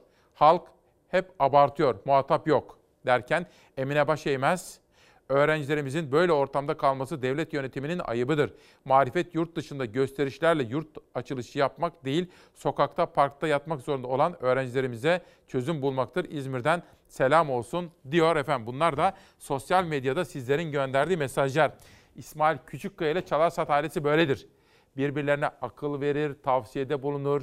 Akıl fikir alışverişinde bulunur birbirlerine tavsiyelerde bulunduğu gibi birbirlerini eleştirebilirler. Yorumlarla birbirleriyle hem sohbet eder hem de dertleşirler. Çalar Saat ailesi efendim. 3 ya da 4 gün önce sizlere Canan Güllü hocamızın bir mesajından bahsetmiştim. Sizlere de selamları vardı. Belediye belediye dolaşıyor. Türkiye'yi karış karış kooperatifler vesaire kadınları daha görünür ve daha üretken hale getirmeye çalışıyor. En son konuştuğumda İzmit'teydi. Ondan önce Safranbolu'daydı. Kadın belediye başkanıyla da bir imza atmıştı. Canan Hoca kadınları daha fazla görünür kılmak için çalışmalarını sürdürüyor. Türkiye'de kadın olmak gerçekten güç ama kadın olmak gerçek bir güç. Biz de kadınlarımızın bu gücünün farkında olmasını sağlamak için çalışmalarımıza hız kesmeden devam ediyoruz. Kadınlar çalışsın, üretsin, anneleri istihdama katılırken çocuklar kaliteli günlük bakım hizmetinden ücretsiz faydalansın diye bir merkez kuruldu. Açılış törenine İyi Parti Genel Başkanı Meral Akşener, İyi Parti'nin yöneticileri, Kocaeli milletvekilleriyle Türkiye Kadın Dernekleri Federasyonu Başkanı da katıldı. Peki biz bunları niçin istiyorduk arkadaşlar? Biz bunları bu ülkede ayakta durabilmek için istiyorduk. Hepinizi en derin saygıyla selamlıyorum ve mücadele kazandırır diyorum. Kocaeli'de İzmit Belediye Başkanı, İstanbul'da Büyükşehir Belediye Başkanı ilçe bizim olan Millet İttifakı'nın kazandığı belediye ilçe belediye başkanlıkları, Ankara ve diğer belediyelere baktığınız zaman her biri sosyal devlet anlayışına, sosyal belediyecilik anlayışına uygun davranışlar gösterdiler. İzmit'te kadınların ekonomik ve sosyal hayatlarına destek olacak olan İzgim törenle açıldı. Kurdelayı kesen Meral Akşener, Millet İttifakı belediyelerinin sosyal devlet anlayışını yaşattığını vurguladı. İktidarın belediyeler eliyle bazı kesimleri zenginleştirdiğini dile getirdi. Belediyeleri üzerinden oluşturduğu insan zengin etme durumu oluşmuş. Zenginler var hepsi AK Partili. Bir de dışlanmışlar var. Kimisi kasketli, kimisi beyaz tülbentli, kimisi eli nasırlı, kimisi de şurasından kocaman terlikler asılı, şu boyda 10 yaşında, 11 yaşında ayakkabı boyacısı çocuklardan oluşuyor. Onlar da fakirler. Onlar her partili biliyor musunuz? İzmit Belediyesi Kocaeli'de girişimci kadınların yeni iş fikirlerini geliştirmelerini sağlayarak üretime katma değer yaratmalarını amaçlayan İzmit Belediyesi Kadın Girişimciler Merkezi'ni kurdu. İzmit'in CHP'li Belediye Başkanı Fatma Kaplan Hürriyet'in ev sahipliğindeki törende Canan Güllü, İzmit Belediyesi'nin 10 ay önce Kadın Dernekleri Federasyonu'nun acil yardım hattı protokolünü de imzaladığını hatırlattı. Bizim acil yardım hattı protokolünü imzaladık. İmzaladığımız yerde bana bu hayalden bahsettiler. Bu kadın e, girişimciliği merkezi hayalinden. Bir hayaldi ama anlatırken onu yaşadık. Bugün o hayalin vücut bulmuş halini gördüm ben. Kadınlar kendi ayaklarının üzerinde dursun, hayatlarını kazansın diye kuruldu merkez. Kreş imkanından faydalanma gücü olmayan kadınlar da istihdama katılabilsin diye ücretsiz çocuk evi ve çocuk kütüphanesi imkanı oluşturuldu. İzgim'de kadınlar ücret vermeden uzman psikolog ve spor hizmeti de alabilecekler. Kadınların hayallerinin peşinden gidebildiği, sanatla ve kültürle daha çok buluşabildiği bir dünya kesinlikle bir hayal değil dedik. Kadının elinin değdiği, emeğinin hakkının verildiği her yer ve her şey güzelleşir. Ve büyük annesi dikkatimi çekti. Gurur duyuyorum onunla dedi. Siz de dedi böyle kadınlara önem veriyorsunuz. Onlar görünür hale gelsin istiyorsunuz dedi. Melis Dural'la bir yapılmış röportaj var efendim. Bakın Startup dergisinde yani yeni girişimcilik dergisinde. Melis Dural Amerika'da bir şirket kurmuş ve girişimci bir ruh. Özellikle 2020 yılında Boston'da kurduğu şirket adını vermeyeceğim tabii ki. Onu böyle gençleri destekleyen Caroline Koç gibi, Emre Kurttepeli, Arda Kutsal gibi çok sayıda isim var destekleyen. Bağlantılar, iş dünyasında ilişki ve bağlantı kurma konusunda yeni teknolojilerle ilgili bir şirket kurmuş. Takip listeme aldım. Melis Dural ve arkadaşlarını da kutluyorum. Büyük annesi de ne kadar gurur duysa azdır. Bana haber verdiği için de teşekkür ediyorum kendisine. Göz ucu öyküleri Basri Doğu. Hocamız kitap yazmış ve göndermiş bana teşekkür ederim. Kahraman Eroğlu, müdür baba, sosyal hizmetlere adanan bir ömür. Muhatap kim, adres neresi dediğimiz bu özel sabahta sosyal medyanın manşetleri. Sizlere her fırsatta sorduğum gibi bu hafta içinde sormuştum. Ülkenin gündemi nedir? Bir, bakın kesinlikle üniversite yurtları olmalı. Öğrenciler yurt barınma 3600 ve pahalılık. Ekonomist ve yazar Fatih Yaşlı konut ve kira krizi diyor. Türkiye'nin en can alıcı sorunu olarak şu anda. Ve gıda ve kira fiyatları kuraklık diyor izleyenlerimiz. Devam edelim. Sizlerden gelen yorumlar bizlere yol gösteriyor. Erol Akdeniz ekonomi ve liyakat derken bir başka arkadaşım aşırı pahalılık. Ali Arpacı ise ekonomi, zamlar, özellikle elektrik zamları, yurt meselesi, pandemi, işsizlik, atanmayanlar yani ortaya karışık bir gündem diyor efendim. En sona bir gelebilir misin Savaş? En sondaki mesaja. Aradakileri saat 10 kuşağında sizlere aktaracağım ama en sonda bir konvoyun görüntüsü vardı. Sedef Kabaş da diyor ki öğrencilere günlük 22 liralık bursun çok görüldüğü, işsizlerin 10 milyona, muhtaç sayısının 30 milyona ulaştığı, esnafının siftah yapamadığı, gıda enflasyonunun %40'a vardığı ülkenin Cumhurbaşkanı halkın parasıyla alınan konvoyu ile Amerika'da asrın liderliğini sergiliyor diyor. Şimdi ben şunu söyleyeyim. Genelde böyle haberleri yorumsuz yapıyorum. Bu haberi de yorumsuz ya da yorumsuz yapayım. Yorumu sizden bekliyorum.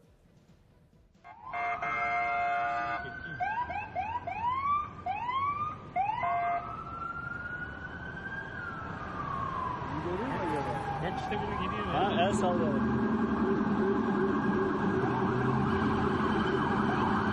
Allah el sallayalım. Vallahi el sallayalım.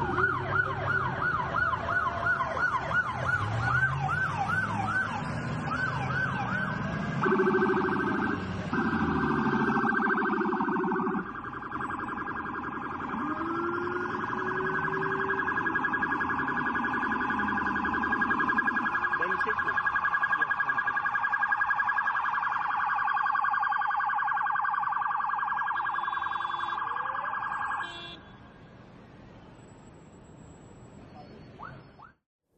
Yani herhalde yorum yapmama gerek yok. Ne dersiniz var mı? Yani derseniz ki İsmail yorumla, yorumlarım yani. Ama sizler hepiniz Allah hepimize akıl vermiş, fikir vermiş ve hepiniz en az benim kadar ülkemizi çok seviyorsunuz değil mi? Dolayısıyla yorumlayabilirsiniz diye düşünüyorum. Ama yine de yorumla derseniz yorumlayacağım. Ali İlhan Sayın Lokanta isimli kitabıyla Çalar Saat'te. Bu benim en sevdiğim bölümlerden biri biliyorsunuz. Bir tanesi yerel gazeteler bölümü. Bir tanesi kitap bölümü. Yani çok sevdiğim bölümler var ama bu ikisi sadece bize özgü olduğu için ayrıca seviyorum. Murat Adı Tatar bu isimli kitabı yazmış, bize göndermiş efendim sağ olsun.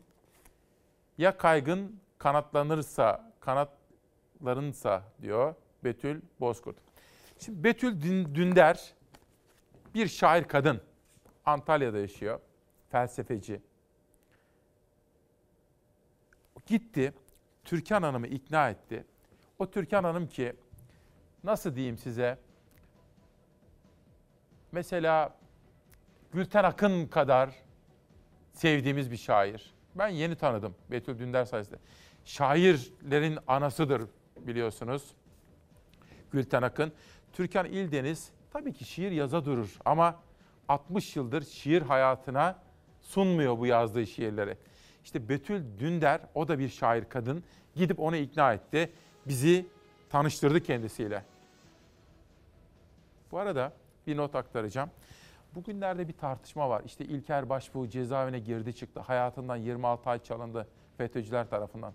Yeniden hapis sistemli davalarla karşı karşıya. Bu arada işte generaller cezaevine gittiler, rütbeleri söküldü. Bugün yine haberler var. Ne olup bittiğini anlamaya çalışıyorum. Bir şeyler oluyor. Onun için bir isim davet ettim. Biraz sonra gelecek. Ama önce şu şiiri okuyayım.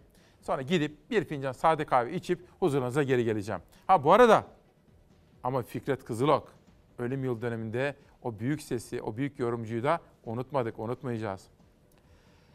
Baldıranı bal, zakkumu, bal mumu eyleriz. Kağıttan sal, kalemden kürekle okyanusları aşar, dünyayı yeniden, yeniden ve gönülden fethederiz. Çünkü biz çok şeyiz. Çünkü mavi severiz. Rüya bütün çektiğimiz Rüya kahrım rüya zindan Nasıl da yılları buldu Bir mısra boyu macera Rüya bütün çektiğimiz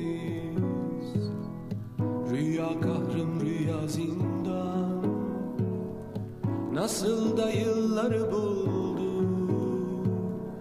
Bir mısra boyu macera. Bilmezler nasıl aradık birbirimizi. Bilmezler nasıl sevdik. İki yitik hasret. İki parça can Bilmezler nasıl aradık birbirimizi Bilmezler nasıl sevdik. İki yitik hasret iki parça can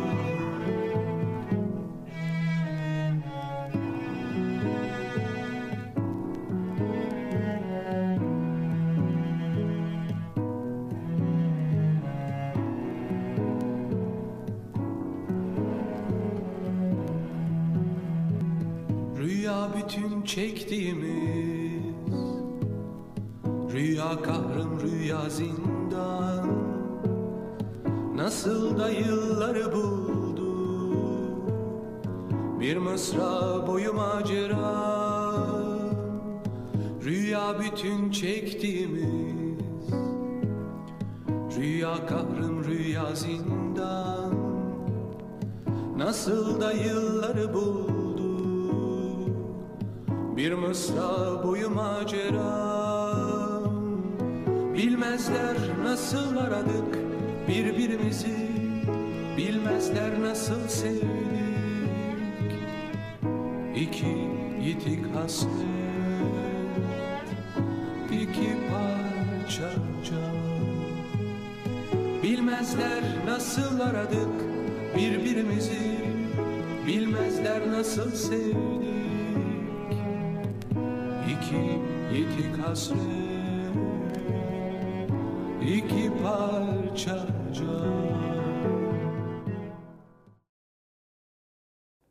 Günaydın ve hoş geldiniz. 22 Eylül 2021 Çarşamba sabahında İsmail Küçükkaya ile Demokrasi Meydanı'ndasınız. Muhatabı kim? Adres neresi?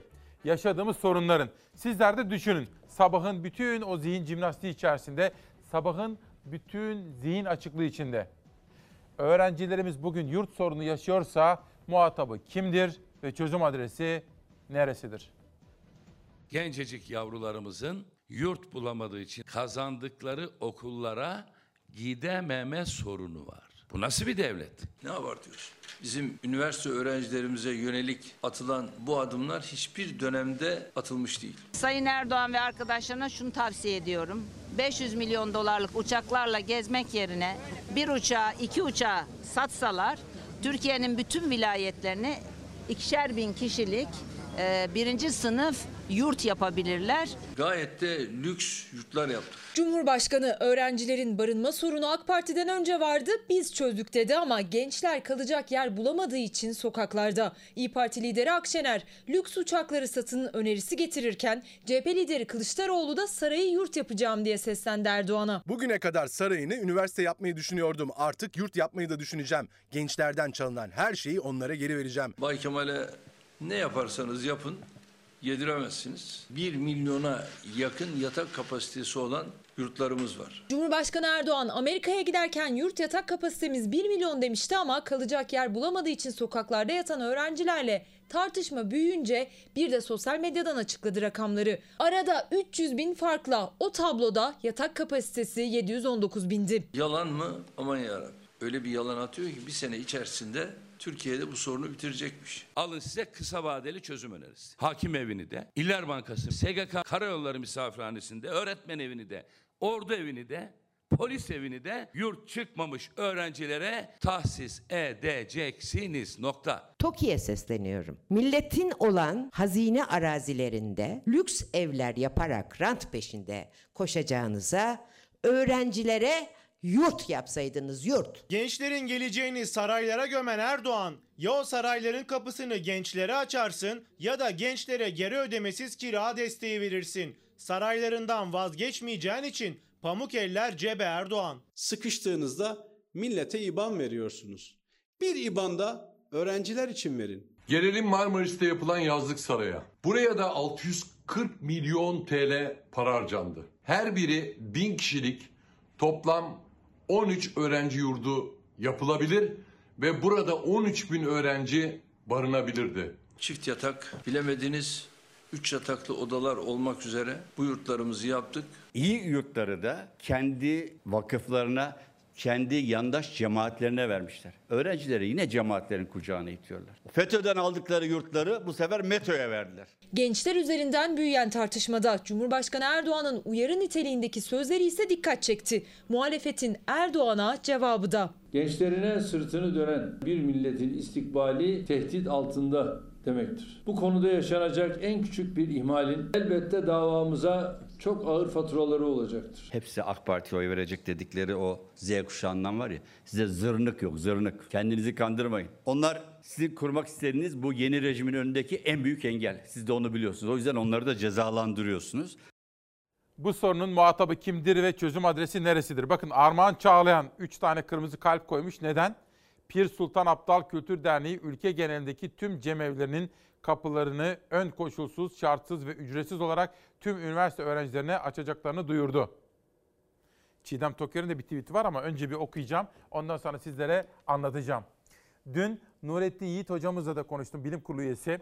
Hamile kadınlarımızın aşı olması zorunlu dedi. Çünkü yapılan bütün araştırmalar hamile kadınların koronaya yakalanması durumunda sonuçların ağır olduğu şeklinde. İki, hocamızın uyarısı mutlaka aşılarımızı tamamlayalım iki doza.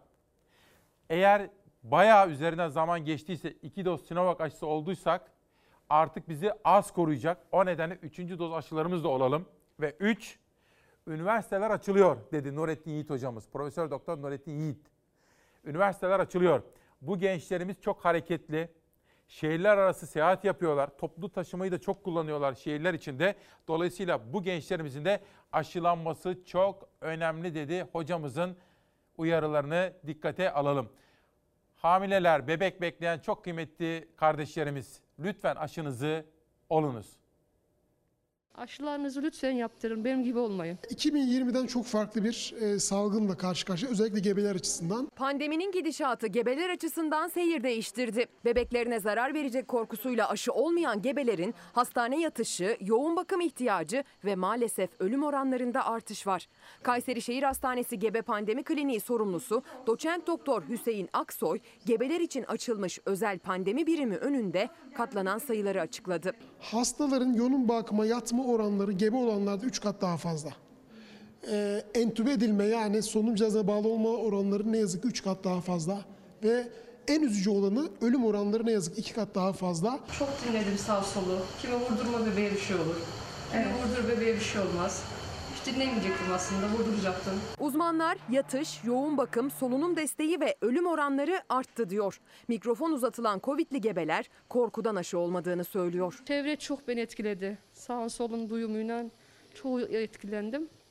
Keşke de vurulsaymışım. Aşı olmak istedik aslında da biraz da korktuğumuzdan bebeğimize risk atmak istemedik. Manisa'da yaşayan Meryem Altun da Kayseri'de yaşayan Özgül Öztoprak da korkudan aşı olmadığını söyledi mikrofonlara. Tedavilerini üstlenen doktorlarsa aşı olmanın önemine vurgu yaptı. Doçent Doktor Hüseyin Aksoy anne ölümlerindeki artışın katlandığına dikkat çekti. Pandemi servisindeyiz. E, Yani 30'a yakın hastamız yatıyor. Hepsi gebe. Yoğun bakımda hastalarımız var. Dediğim gibi anne ölümleri ne yazık ki COVID'e bağlı çok fazla arttı. E, çok dramatik seyrediyor. Bazı çalışmalar yapıldı bununla ilgili. Bu çalışmalarda herhangi bir gebelik döneminde bu aşıların yapılmasının e, anne ya da bebek sağlığının üzerine hani e, bir yan etkisi ol- olmadığı gözüktü. Manisa Şehir Hastanesi kadın doğum uzmanı Doktor Mustafa Cihan Baysal çalıştığı hastaneye yatan tüm Covid'li gebelerin aşısız olduğunu söyledi. Aşı çağrısı yaptı. Aşı olmayıp virüse yakalanan kadınlarsa pişman. Bu hale geleceğimiz hiç aklıma gelmedi. O yüzden biraz şeyimiz oldu. Pişmanlığımız oldu. Çok süründüm, çok. Nefes alamadım. Sırtım çok ağrıdı. Öksürük beni uyutmadı. Özellikle de öksürük karnımı çok ağrıttı. Bebeğe bir şey olacak diye de korktum. Çok şükür iyiyim şimdi. Sırada Milli Gazete'nin manşeti ve hayat pahalılığına dair bir haber var ama önce Çiğdem Toker'in bir paylaşımı. Kara delik Zafer Havalimanı için IC İçtaş'a kamu kaynaklarından yapılan garanti ödemesi 46 milyon euroya ulaştı. Şirket New York'taki Türk evinin de müteahhiti. Türk evi gerçekten de Türk'ün diye bir başlık atmış Çiğdem Toker efendim. Böylece küçük bir özet sunmuş olalım. Neymiş? Kütahya'daki Zafer Havalimanı'nı aynı firma yapıyormuş. Amerika'daki New York'taki o gökdeleni de aynı firma yapıyormuş. Çiğdem Toker'in bugünkü yazısının özeti. Milli Gazete fahiş fiyat her yerde manşetiyle çıkmış. Gıda fiyatlarına güç yetmiyor. Aksi yönde açıklamalara rağmen devletin kurumu olan Tarım Kredi Kooperatifi marketleri de eleştirilen fahiş fiyatları uyguluyor. Ve çok farklı ürünlerden derleyip toparlamışlar. Onur Şahin isimli kardeşimiz ve Milli Gazete'nin birinci sayfa editörleri de aktarmışlar bunları efendim. Haberi de siz izleyin. Kendi yaşadığınız gerçeklikle yorumlayın. Şöyle, hani hep söylerim ya, iktidar ne yapacak? İktidar diyecek ki ya ben memleketi güzel yönetiyorum. Ne diyordu Sayın Cumhurbaşkanı? Benim vatandaşım memnun. Memnun musunuz? İki, muhalefet ne yapacak? Muhalefet de iktidarı eleştirecek ki kendisi onun yerine gelsin. Ne diyor? Halkın durumu kötü, hayat pahalı diyor. Siz iktidara bakın, muhalefete bakın. Her ikisinin görüşlerini de aktaran gazetecilere bakın. Tarafsız gazetecilere, bağımsız gazetecilere. Kendi yorumunuzu da dinleyin. Ama siz hiçbirimize itibar etmeyin. Kime itibar edin? Kendinize. Ucuz bir şey yok her şey pahalı. Bu ne insanlar alamıyor. Pahalı pahalı her şey çok pahalı. Gelir de düşük fiyatlar da yüksek yani insanlar yetişemiyor ki. Tüketici tezgaha geldiğinde bu rakamları gördüğünde ona bu fiyatlar neden bu kadar Ona pahalı? normal. Çünkü onun alım gücü artmıyor. Maaş zammı buralardaki artışların çok arkasında kalıyor ve bu birikimli olarak yıllardır devam ediyor. Gelir düşük ama fiyatlar yüksek. Tüketicinin alım gücü öylesine düştü ki artık gıda alışverişi yaparken bile bütçesi zorlanıyor. Alım gücünü belirleyen de aslında TÜİK'in tartışmalı rakamları. Yani yetişemiyoruz. Bir şey ben mesela pazara çıkıyorum bir parça alırsam bir parçamı bu hafta almıyorum. Yani yarı yarıya bölüyorum. Sene başında zam almışım. Ocak'ta erimiş. Şubat'ta erimiş, Mart'ta erimiş, yılbaşından bu yana %12'ye yakın erimiş. Üzümün kilosu 7,5, incirin 13, şeftalinin 8, eriğin 5. Mevsim meyvelerinde bile durum böyle. Pazarcıya göre bu fiyatların düşmüş hali. Tüketiciye göre ise hala fiyatlar çok yüksek. Çünkü gelirindeki artışla gıda fiyatlarındaki artışı bir teraziye koyduğunda gıda fiyatlarındaki artış daha ağır basıyor. Bir teraziye koyduğunuzda hangisine Koyma şansın yok yarın ben. Devlet memurlarına yapılacak yıllık sözleşme yüzde altı artı 7. 13 yapar. Enflasyona baktığın zaman 20'nin 30'un üzerinde her sene geri gidiyoruz. Gelirimizle mümkün değil, eşleşmiyor yani. Uzmanlara göre bu dengesizliğin arkasında TÜİK var. TÜİK'in çarşı pazarı yansıtmayan rakamlarıyla belirleniyor maaşlar. İşçinin, memurun, asgari ücretlinin gıda fiyatları makul oranda artsa bile tüketicinin maaş artışı yine de gerisinde kalıyor. Bu sadece son 4 yılda gıda enflasyonu karşısında yaşanan kayıp ki o rakamlarda tüketiciye göre gerçeği yansıtmıyor. Benim gelirimin artmamasının sebebi kim ya da ne? E tabi şimdi resmi TÜİK enflasyonunu baz alarak her sene e, bu zamlar yapılıyor. 2018'de e, aldığı zam %15 ama gıda enflasyonu %20'lerin üstünde. Dönüyoruz 2019'da durum biraz iyi gitmiş. 2020'de yine %20 e, %20'ye yakın zam almış ama gıda enflasyonu %25 olmuş. Yani bir önceki yılın kaybını telafi etmiş ama hemen ardından yine bu pahalılıkla karşı karşıya kalmış. Yıl sonuna gelindiğinde %25'e yakın alım gücü kaybediyor vatandaş. E öyle olunca da her fiyat artışı daha şiddetli hissediliyor. Fiyatlar mı çok yüksek, sizin mi geliriniz düşük? Gelirim düşük. Bir aylıkla ne kadar geçinirim kızım? Gıdaya gelen zamla sizin maaşınıza yapılan zammı karşılaştırırsınız. Yok karşılaşma. E, faturalar geliyor. Kiram geliyor. E, boğaz yiyecek kızım. Nasıl geçiniyor? Yok. Dar gelirlinin en büyük harcama kalemleri temel ihtiyaçları, kira, faturalar ve gıda. E bu üçündeki artış %30 ama enflasyon 16. E aradaki %14'ü zaten bir kere kaybediyor. E ondan sonra o zammı alıyor. Ertesi gün itibariyle hala enflasyona maruz kalmaya devam ediyor. Hem TÜİK'in rakamlarının birebir yaşamı yansıtmaması hem de sürekli enflasyona maruz kalması vatandaşın hiçbir şekilde o gelir artışını hissetmemesine bir yoksulluk biriktirmesine neden oluyor. Diyorlar ki işte e, pazara çıkacağız, bu fahiş fiyatların önüne geçeceğiz. Şimdi üretmeden bu fiyatın önüne geçme şansın yok bir kere. En önemli görevimiz budur efendim. Hayat pahalılığını ve sizin vatandaşın yaşadığı gerçek meseleleri gündeme taşımak. Gelin bakın Nesrin Gökçe ne diyor? İsmailoğlum AKP Atatürk Havaalanı'na yaptıkları hastaneyi öğrencilere teslim etsinler diyor. Yani yurt yapsınlar diyor. Sen göz iyi günler. Özür dilerim ama bir anda yazmak istedim. Benim merak ettiğim bu FETÖ'nün dershane, okulları ve yurtları ne durumda? Kimlere verildi? Bunu araştıralım biz efendim. Bunların sabah da bir izleyenim soruyordu. Kredi Yurtlar Kurumu'na neden verilmiyor bunlar diye soruyordu. Değil mi? Sizce neden? Bu arada Mahmut Bey, Mahmut Solak Subaşı diyor ki aşılarımızı olduk.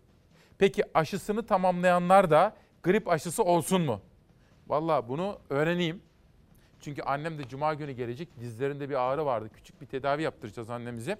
Dolayısıyla ona da öğrenelim. Aşısını tamam olanlar grip aşısı olsunlar mı? Yarına söz vereyim. Bu konuyu araştıracağıma. Müjde Büşra Kocaman'ın Yakamoz isimli kitabı bizimle birlikte.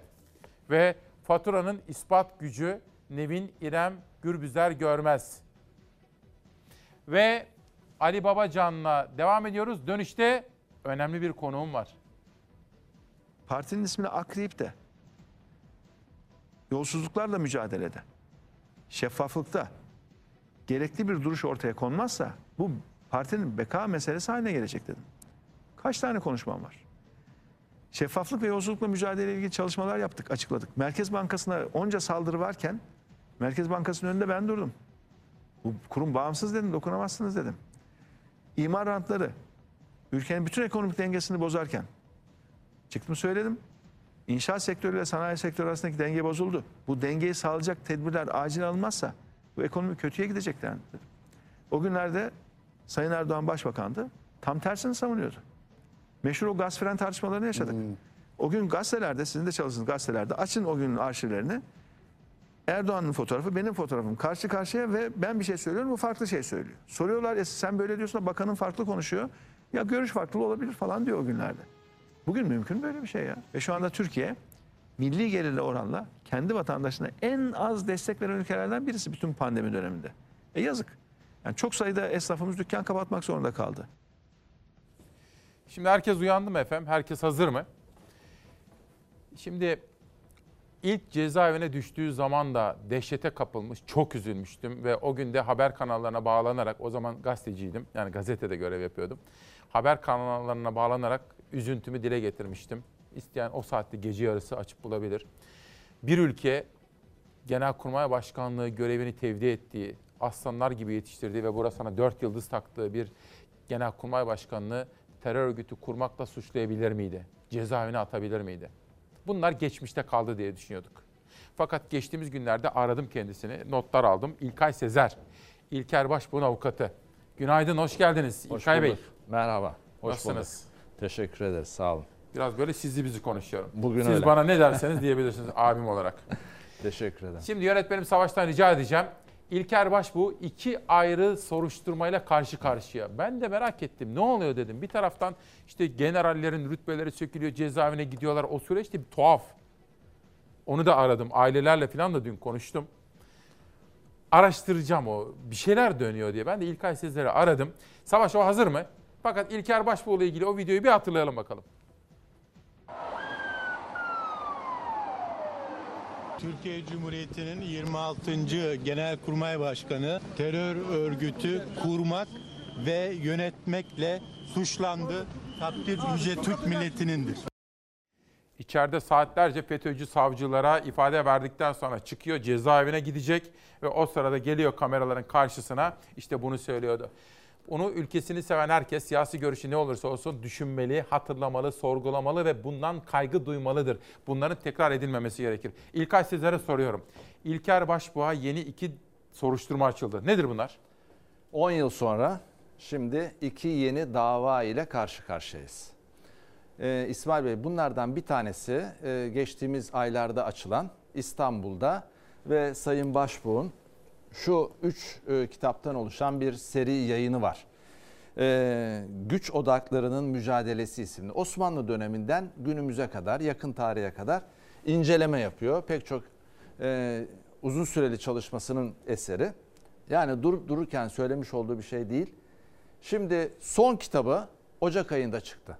Bu sene Ocak ayında çıktı ve bununla yani bu 3 ciltlik serinin sonuncusu 3. cildi Ocak ayında çıktı ve bununla ilgili bir gazetede röportaj verdi. Tanıtım röportajı yapıldı.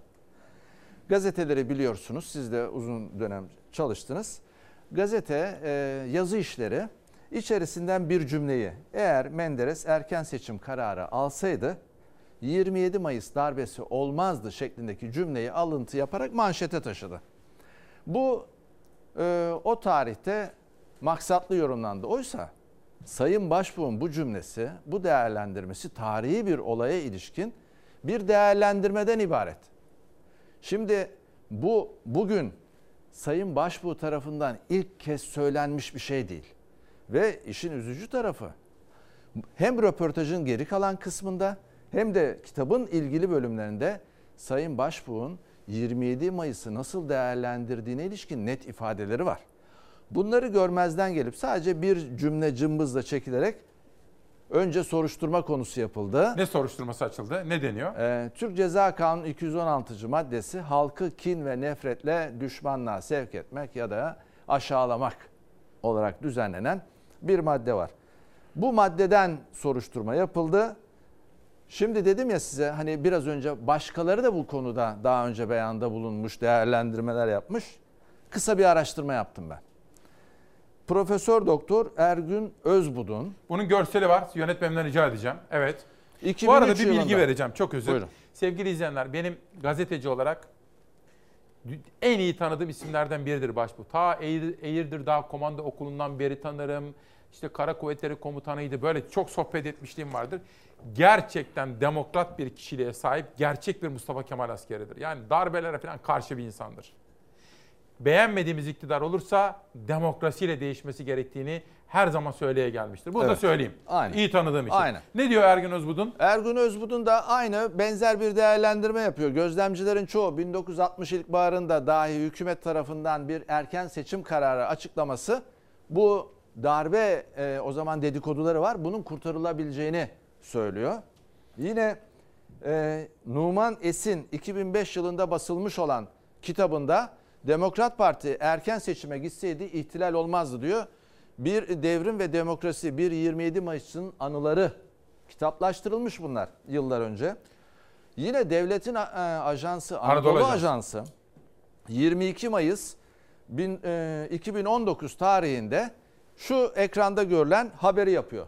Bakın burada da rahmetli Türkeş Menderes'in Ulaştırma Bakanı'nın oğluna diyor ki babanın içinde bulunduğu grup eğer erken seçim kararı alalım demişti bunu hükümet uygulayabilseydi biz 27 Mayıs'ı yapamayacaktık diyor. Yani görüldüğü gibi bir değerlendirmeden yola çıkılarak bugün gelinen bir suçlama ve bir dava var. Ben bunun hemen kısaca geçeceğim.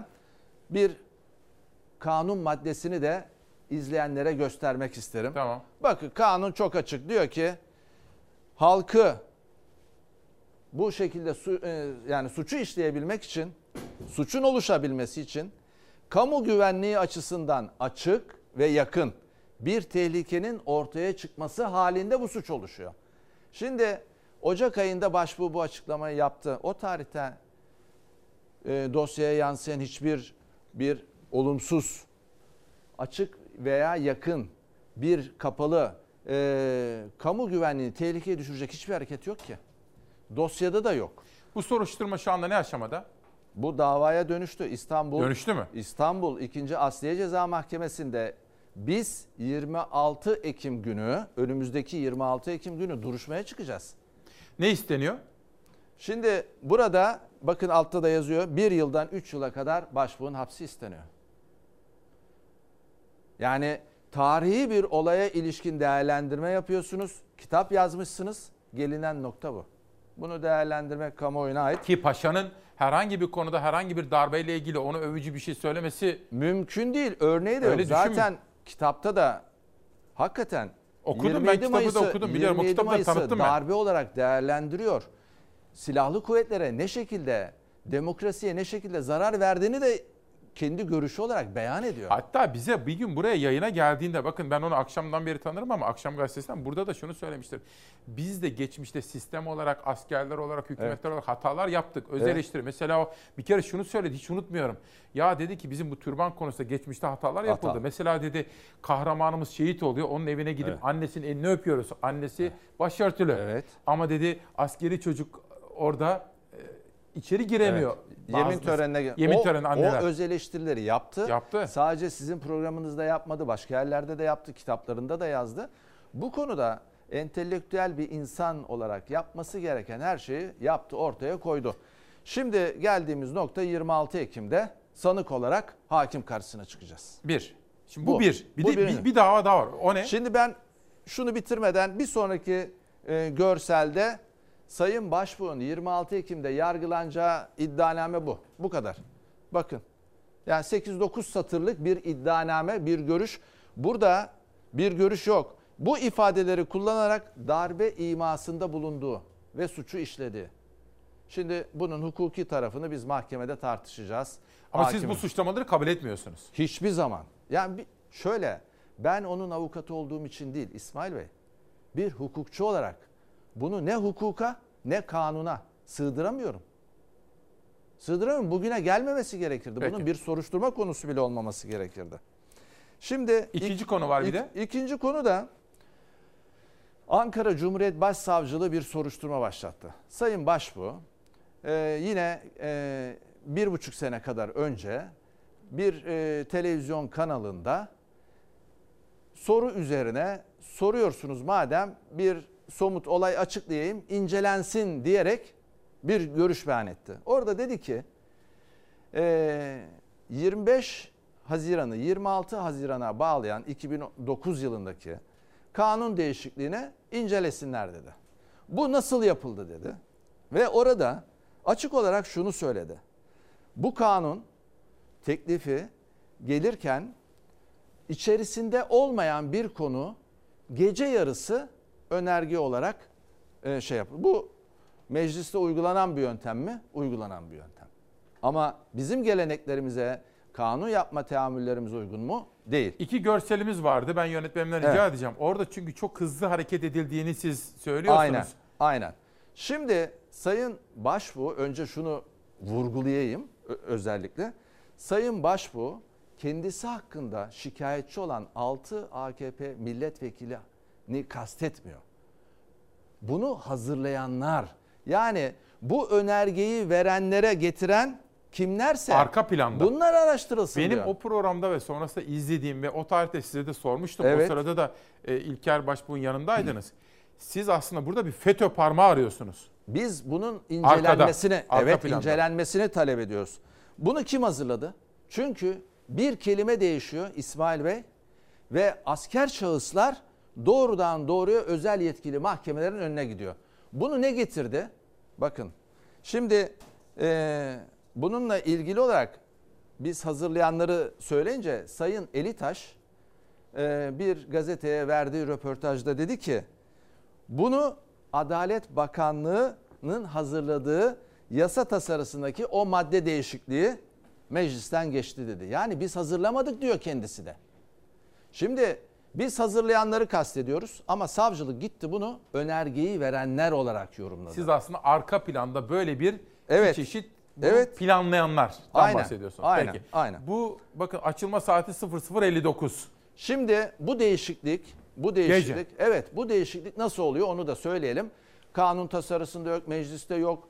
Bir e, işte saat 1'e 1 dakika kala, gece yarısı 1'e 1 e, kala. Evet. e, ve Milli Savunma Bakanlığı bu da çok önemli. Temsilcisi, Kanunlar Dairesi Başkanı hükümet sıralarından ayrıldıktan sonra bu değişiklik sunuluyor ve hemen sonraki yansıya geçelim. Bakın hiç kimse konuşmuyor üzerinde ve hemen 01.12'de. altta yani 13 13, dakika sonra bu değişiklik kimse konuşmadan bakın hiç bu tutanakların alındı. Ee, Bunun ne sonuç doğuracağı hiç tartışılmadı, konuşulmadı, mecliste onaylatıldı. Peki bu ne oldu? Neden oldu? Onu da söyleyelim.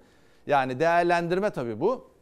Şimdi 17 Haziran 2009 tarihinde Evet. Albay Dursun Çiçek Genelkurmay Karargahı'nda görev yaparken İstanbul Cumhuriyet Başsavcılığı şu anda firarda olan firarda olan e, FETÖ mensubu savcılar tarafından ifadeye çağrıldı. Şimdi kısaca Genelkurmay toparlayabilir miyiz? Tabii Süremiz bitiriyorum. bitecek. Sözünüzü Aynen, kaçırmayın aynen. isterim. Ee, bunu e, Genelkurmay Başkanlığı'nın kanun maddesini işaret edince o zaman başsavcılık talebini geri çekti. Kanuna aykırıydı çünkü. Bu yasa değişikliği anayasanın e, 145. maddesine açıkça aykırı olduğu bilinmesine rağmen yapılmak suretiyle bu yasa değişikliği Cumhurbaşkanlığına gitti, onaylandı ve 30 Haziran günü Dursun Çiçek tekrar ifadeye çağrılıp tutuklandı. Ama Anayasa Mahkemesi sonra ne yaptı? Anayasa Mahkemesi iptal etti ama o arada Anayasa Mahkemesi bunu 21 Ocak 2010 günü yani neredeyse 6 ay sonra iptal etti. Peki şimdi iki soruşturma var başbuğa Değil mi? Evet. Bu ne? Dava var artık İki soruşturmaya dava. Bu da mı geçti. davalık oldu? Bu da dava oldu. Bu da Ankara'da Asliye Ceza Mahkemesi'ne düştü. Asliye Ceza Mahkemesi'nde kamu görevlisine görevinden dolayı hakaret suçu işlendiği iddia ediliyor. Sonuç olarak ne diyeceksiniz peki? Şimdi şunu söyleyeceğim. Sayın Başbuğ'un e, cümlesiyle bitireceğim. Diyor ki FETÖ'nün siyasi ayağı var mıdır? Vardır. Yok dersek bu bir gerçeği inkar olur. Askere, polise, yargıya, üniversitelere sızmış bir örgütün siyasi partilere sızmadığını düşünmek akla ziyandır. Her partide olabilir. Ha bu kimdir? Bu konuda ben karar verici olamam veya yorum yapıcı olamam. Bunu yargının çıkartması lazım. Siyasi iradenin ağırlığını koyması lazım. Bu somut olayı incelesinler, üzerine gitsinler. Siyasi ayakla ilgili olarak bir sonuca ulaşabilirler de, ulaşamayabilirler de. Şimdi burada kesin bir kişiyi itham eden bir şey var mı? Yok.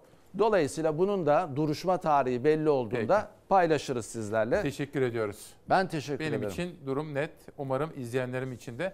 Fakat öbür konuyu bir özel konuşmak istiyorum. Ne olup bittiğini anlamak önce sonra Tamam. üzerinde çalışacağım Tabii çünkü. ki, tabii. Değerli izleyenler, ben konumu uğurlamadan Şemsettin Topçu'nun Mudanya'da Aşk Başkadır isimli kitabını ve Hayatın içinden Süleyman Acar'ın kitaplarını tanıtmış olayım. Konumu uğurlayacağım. Aranıza döneceğim ki vedalaşalım.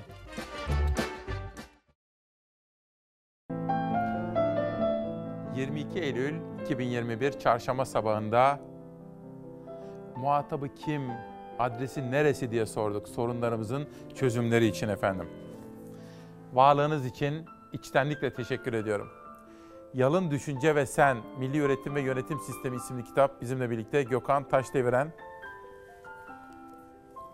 Kayıt dışı din, Cuma Ali Yürekli, Akıl, Bilim ve Kur'an ışığında ve bir çocuğumuzdan gelen imzalı bir kitap Mehmet Çınar Dündar, Bir Arkadaşım Olsun istiyorum isimli kitabıyla bizimle birlikte. Ve şiirle kapatıp doğrudan Çağla Şikel'in programına bağlanacağız. Biz nasılız bakın.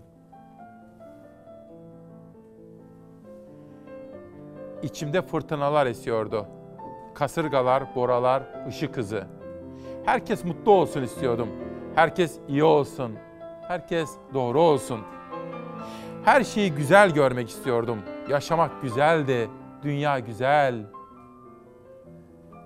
Haksızlıkları dama atmalı, savaşları, kör kuyuları. İnsanlar şeytanlarını yakmalı diyordum. Onların mutuyla başlardı benim mutum. İçimde fırtınalar esiyordu. Kasırgalar, boralar, ışık hızı.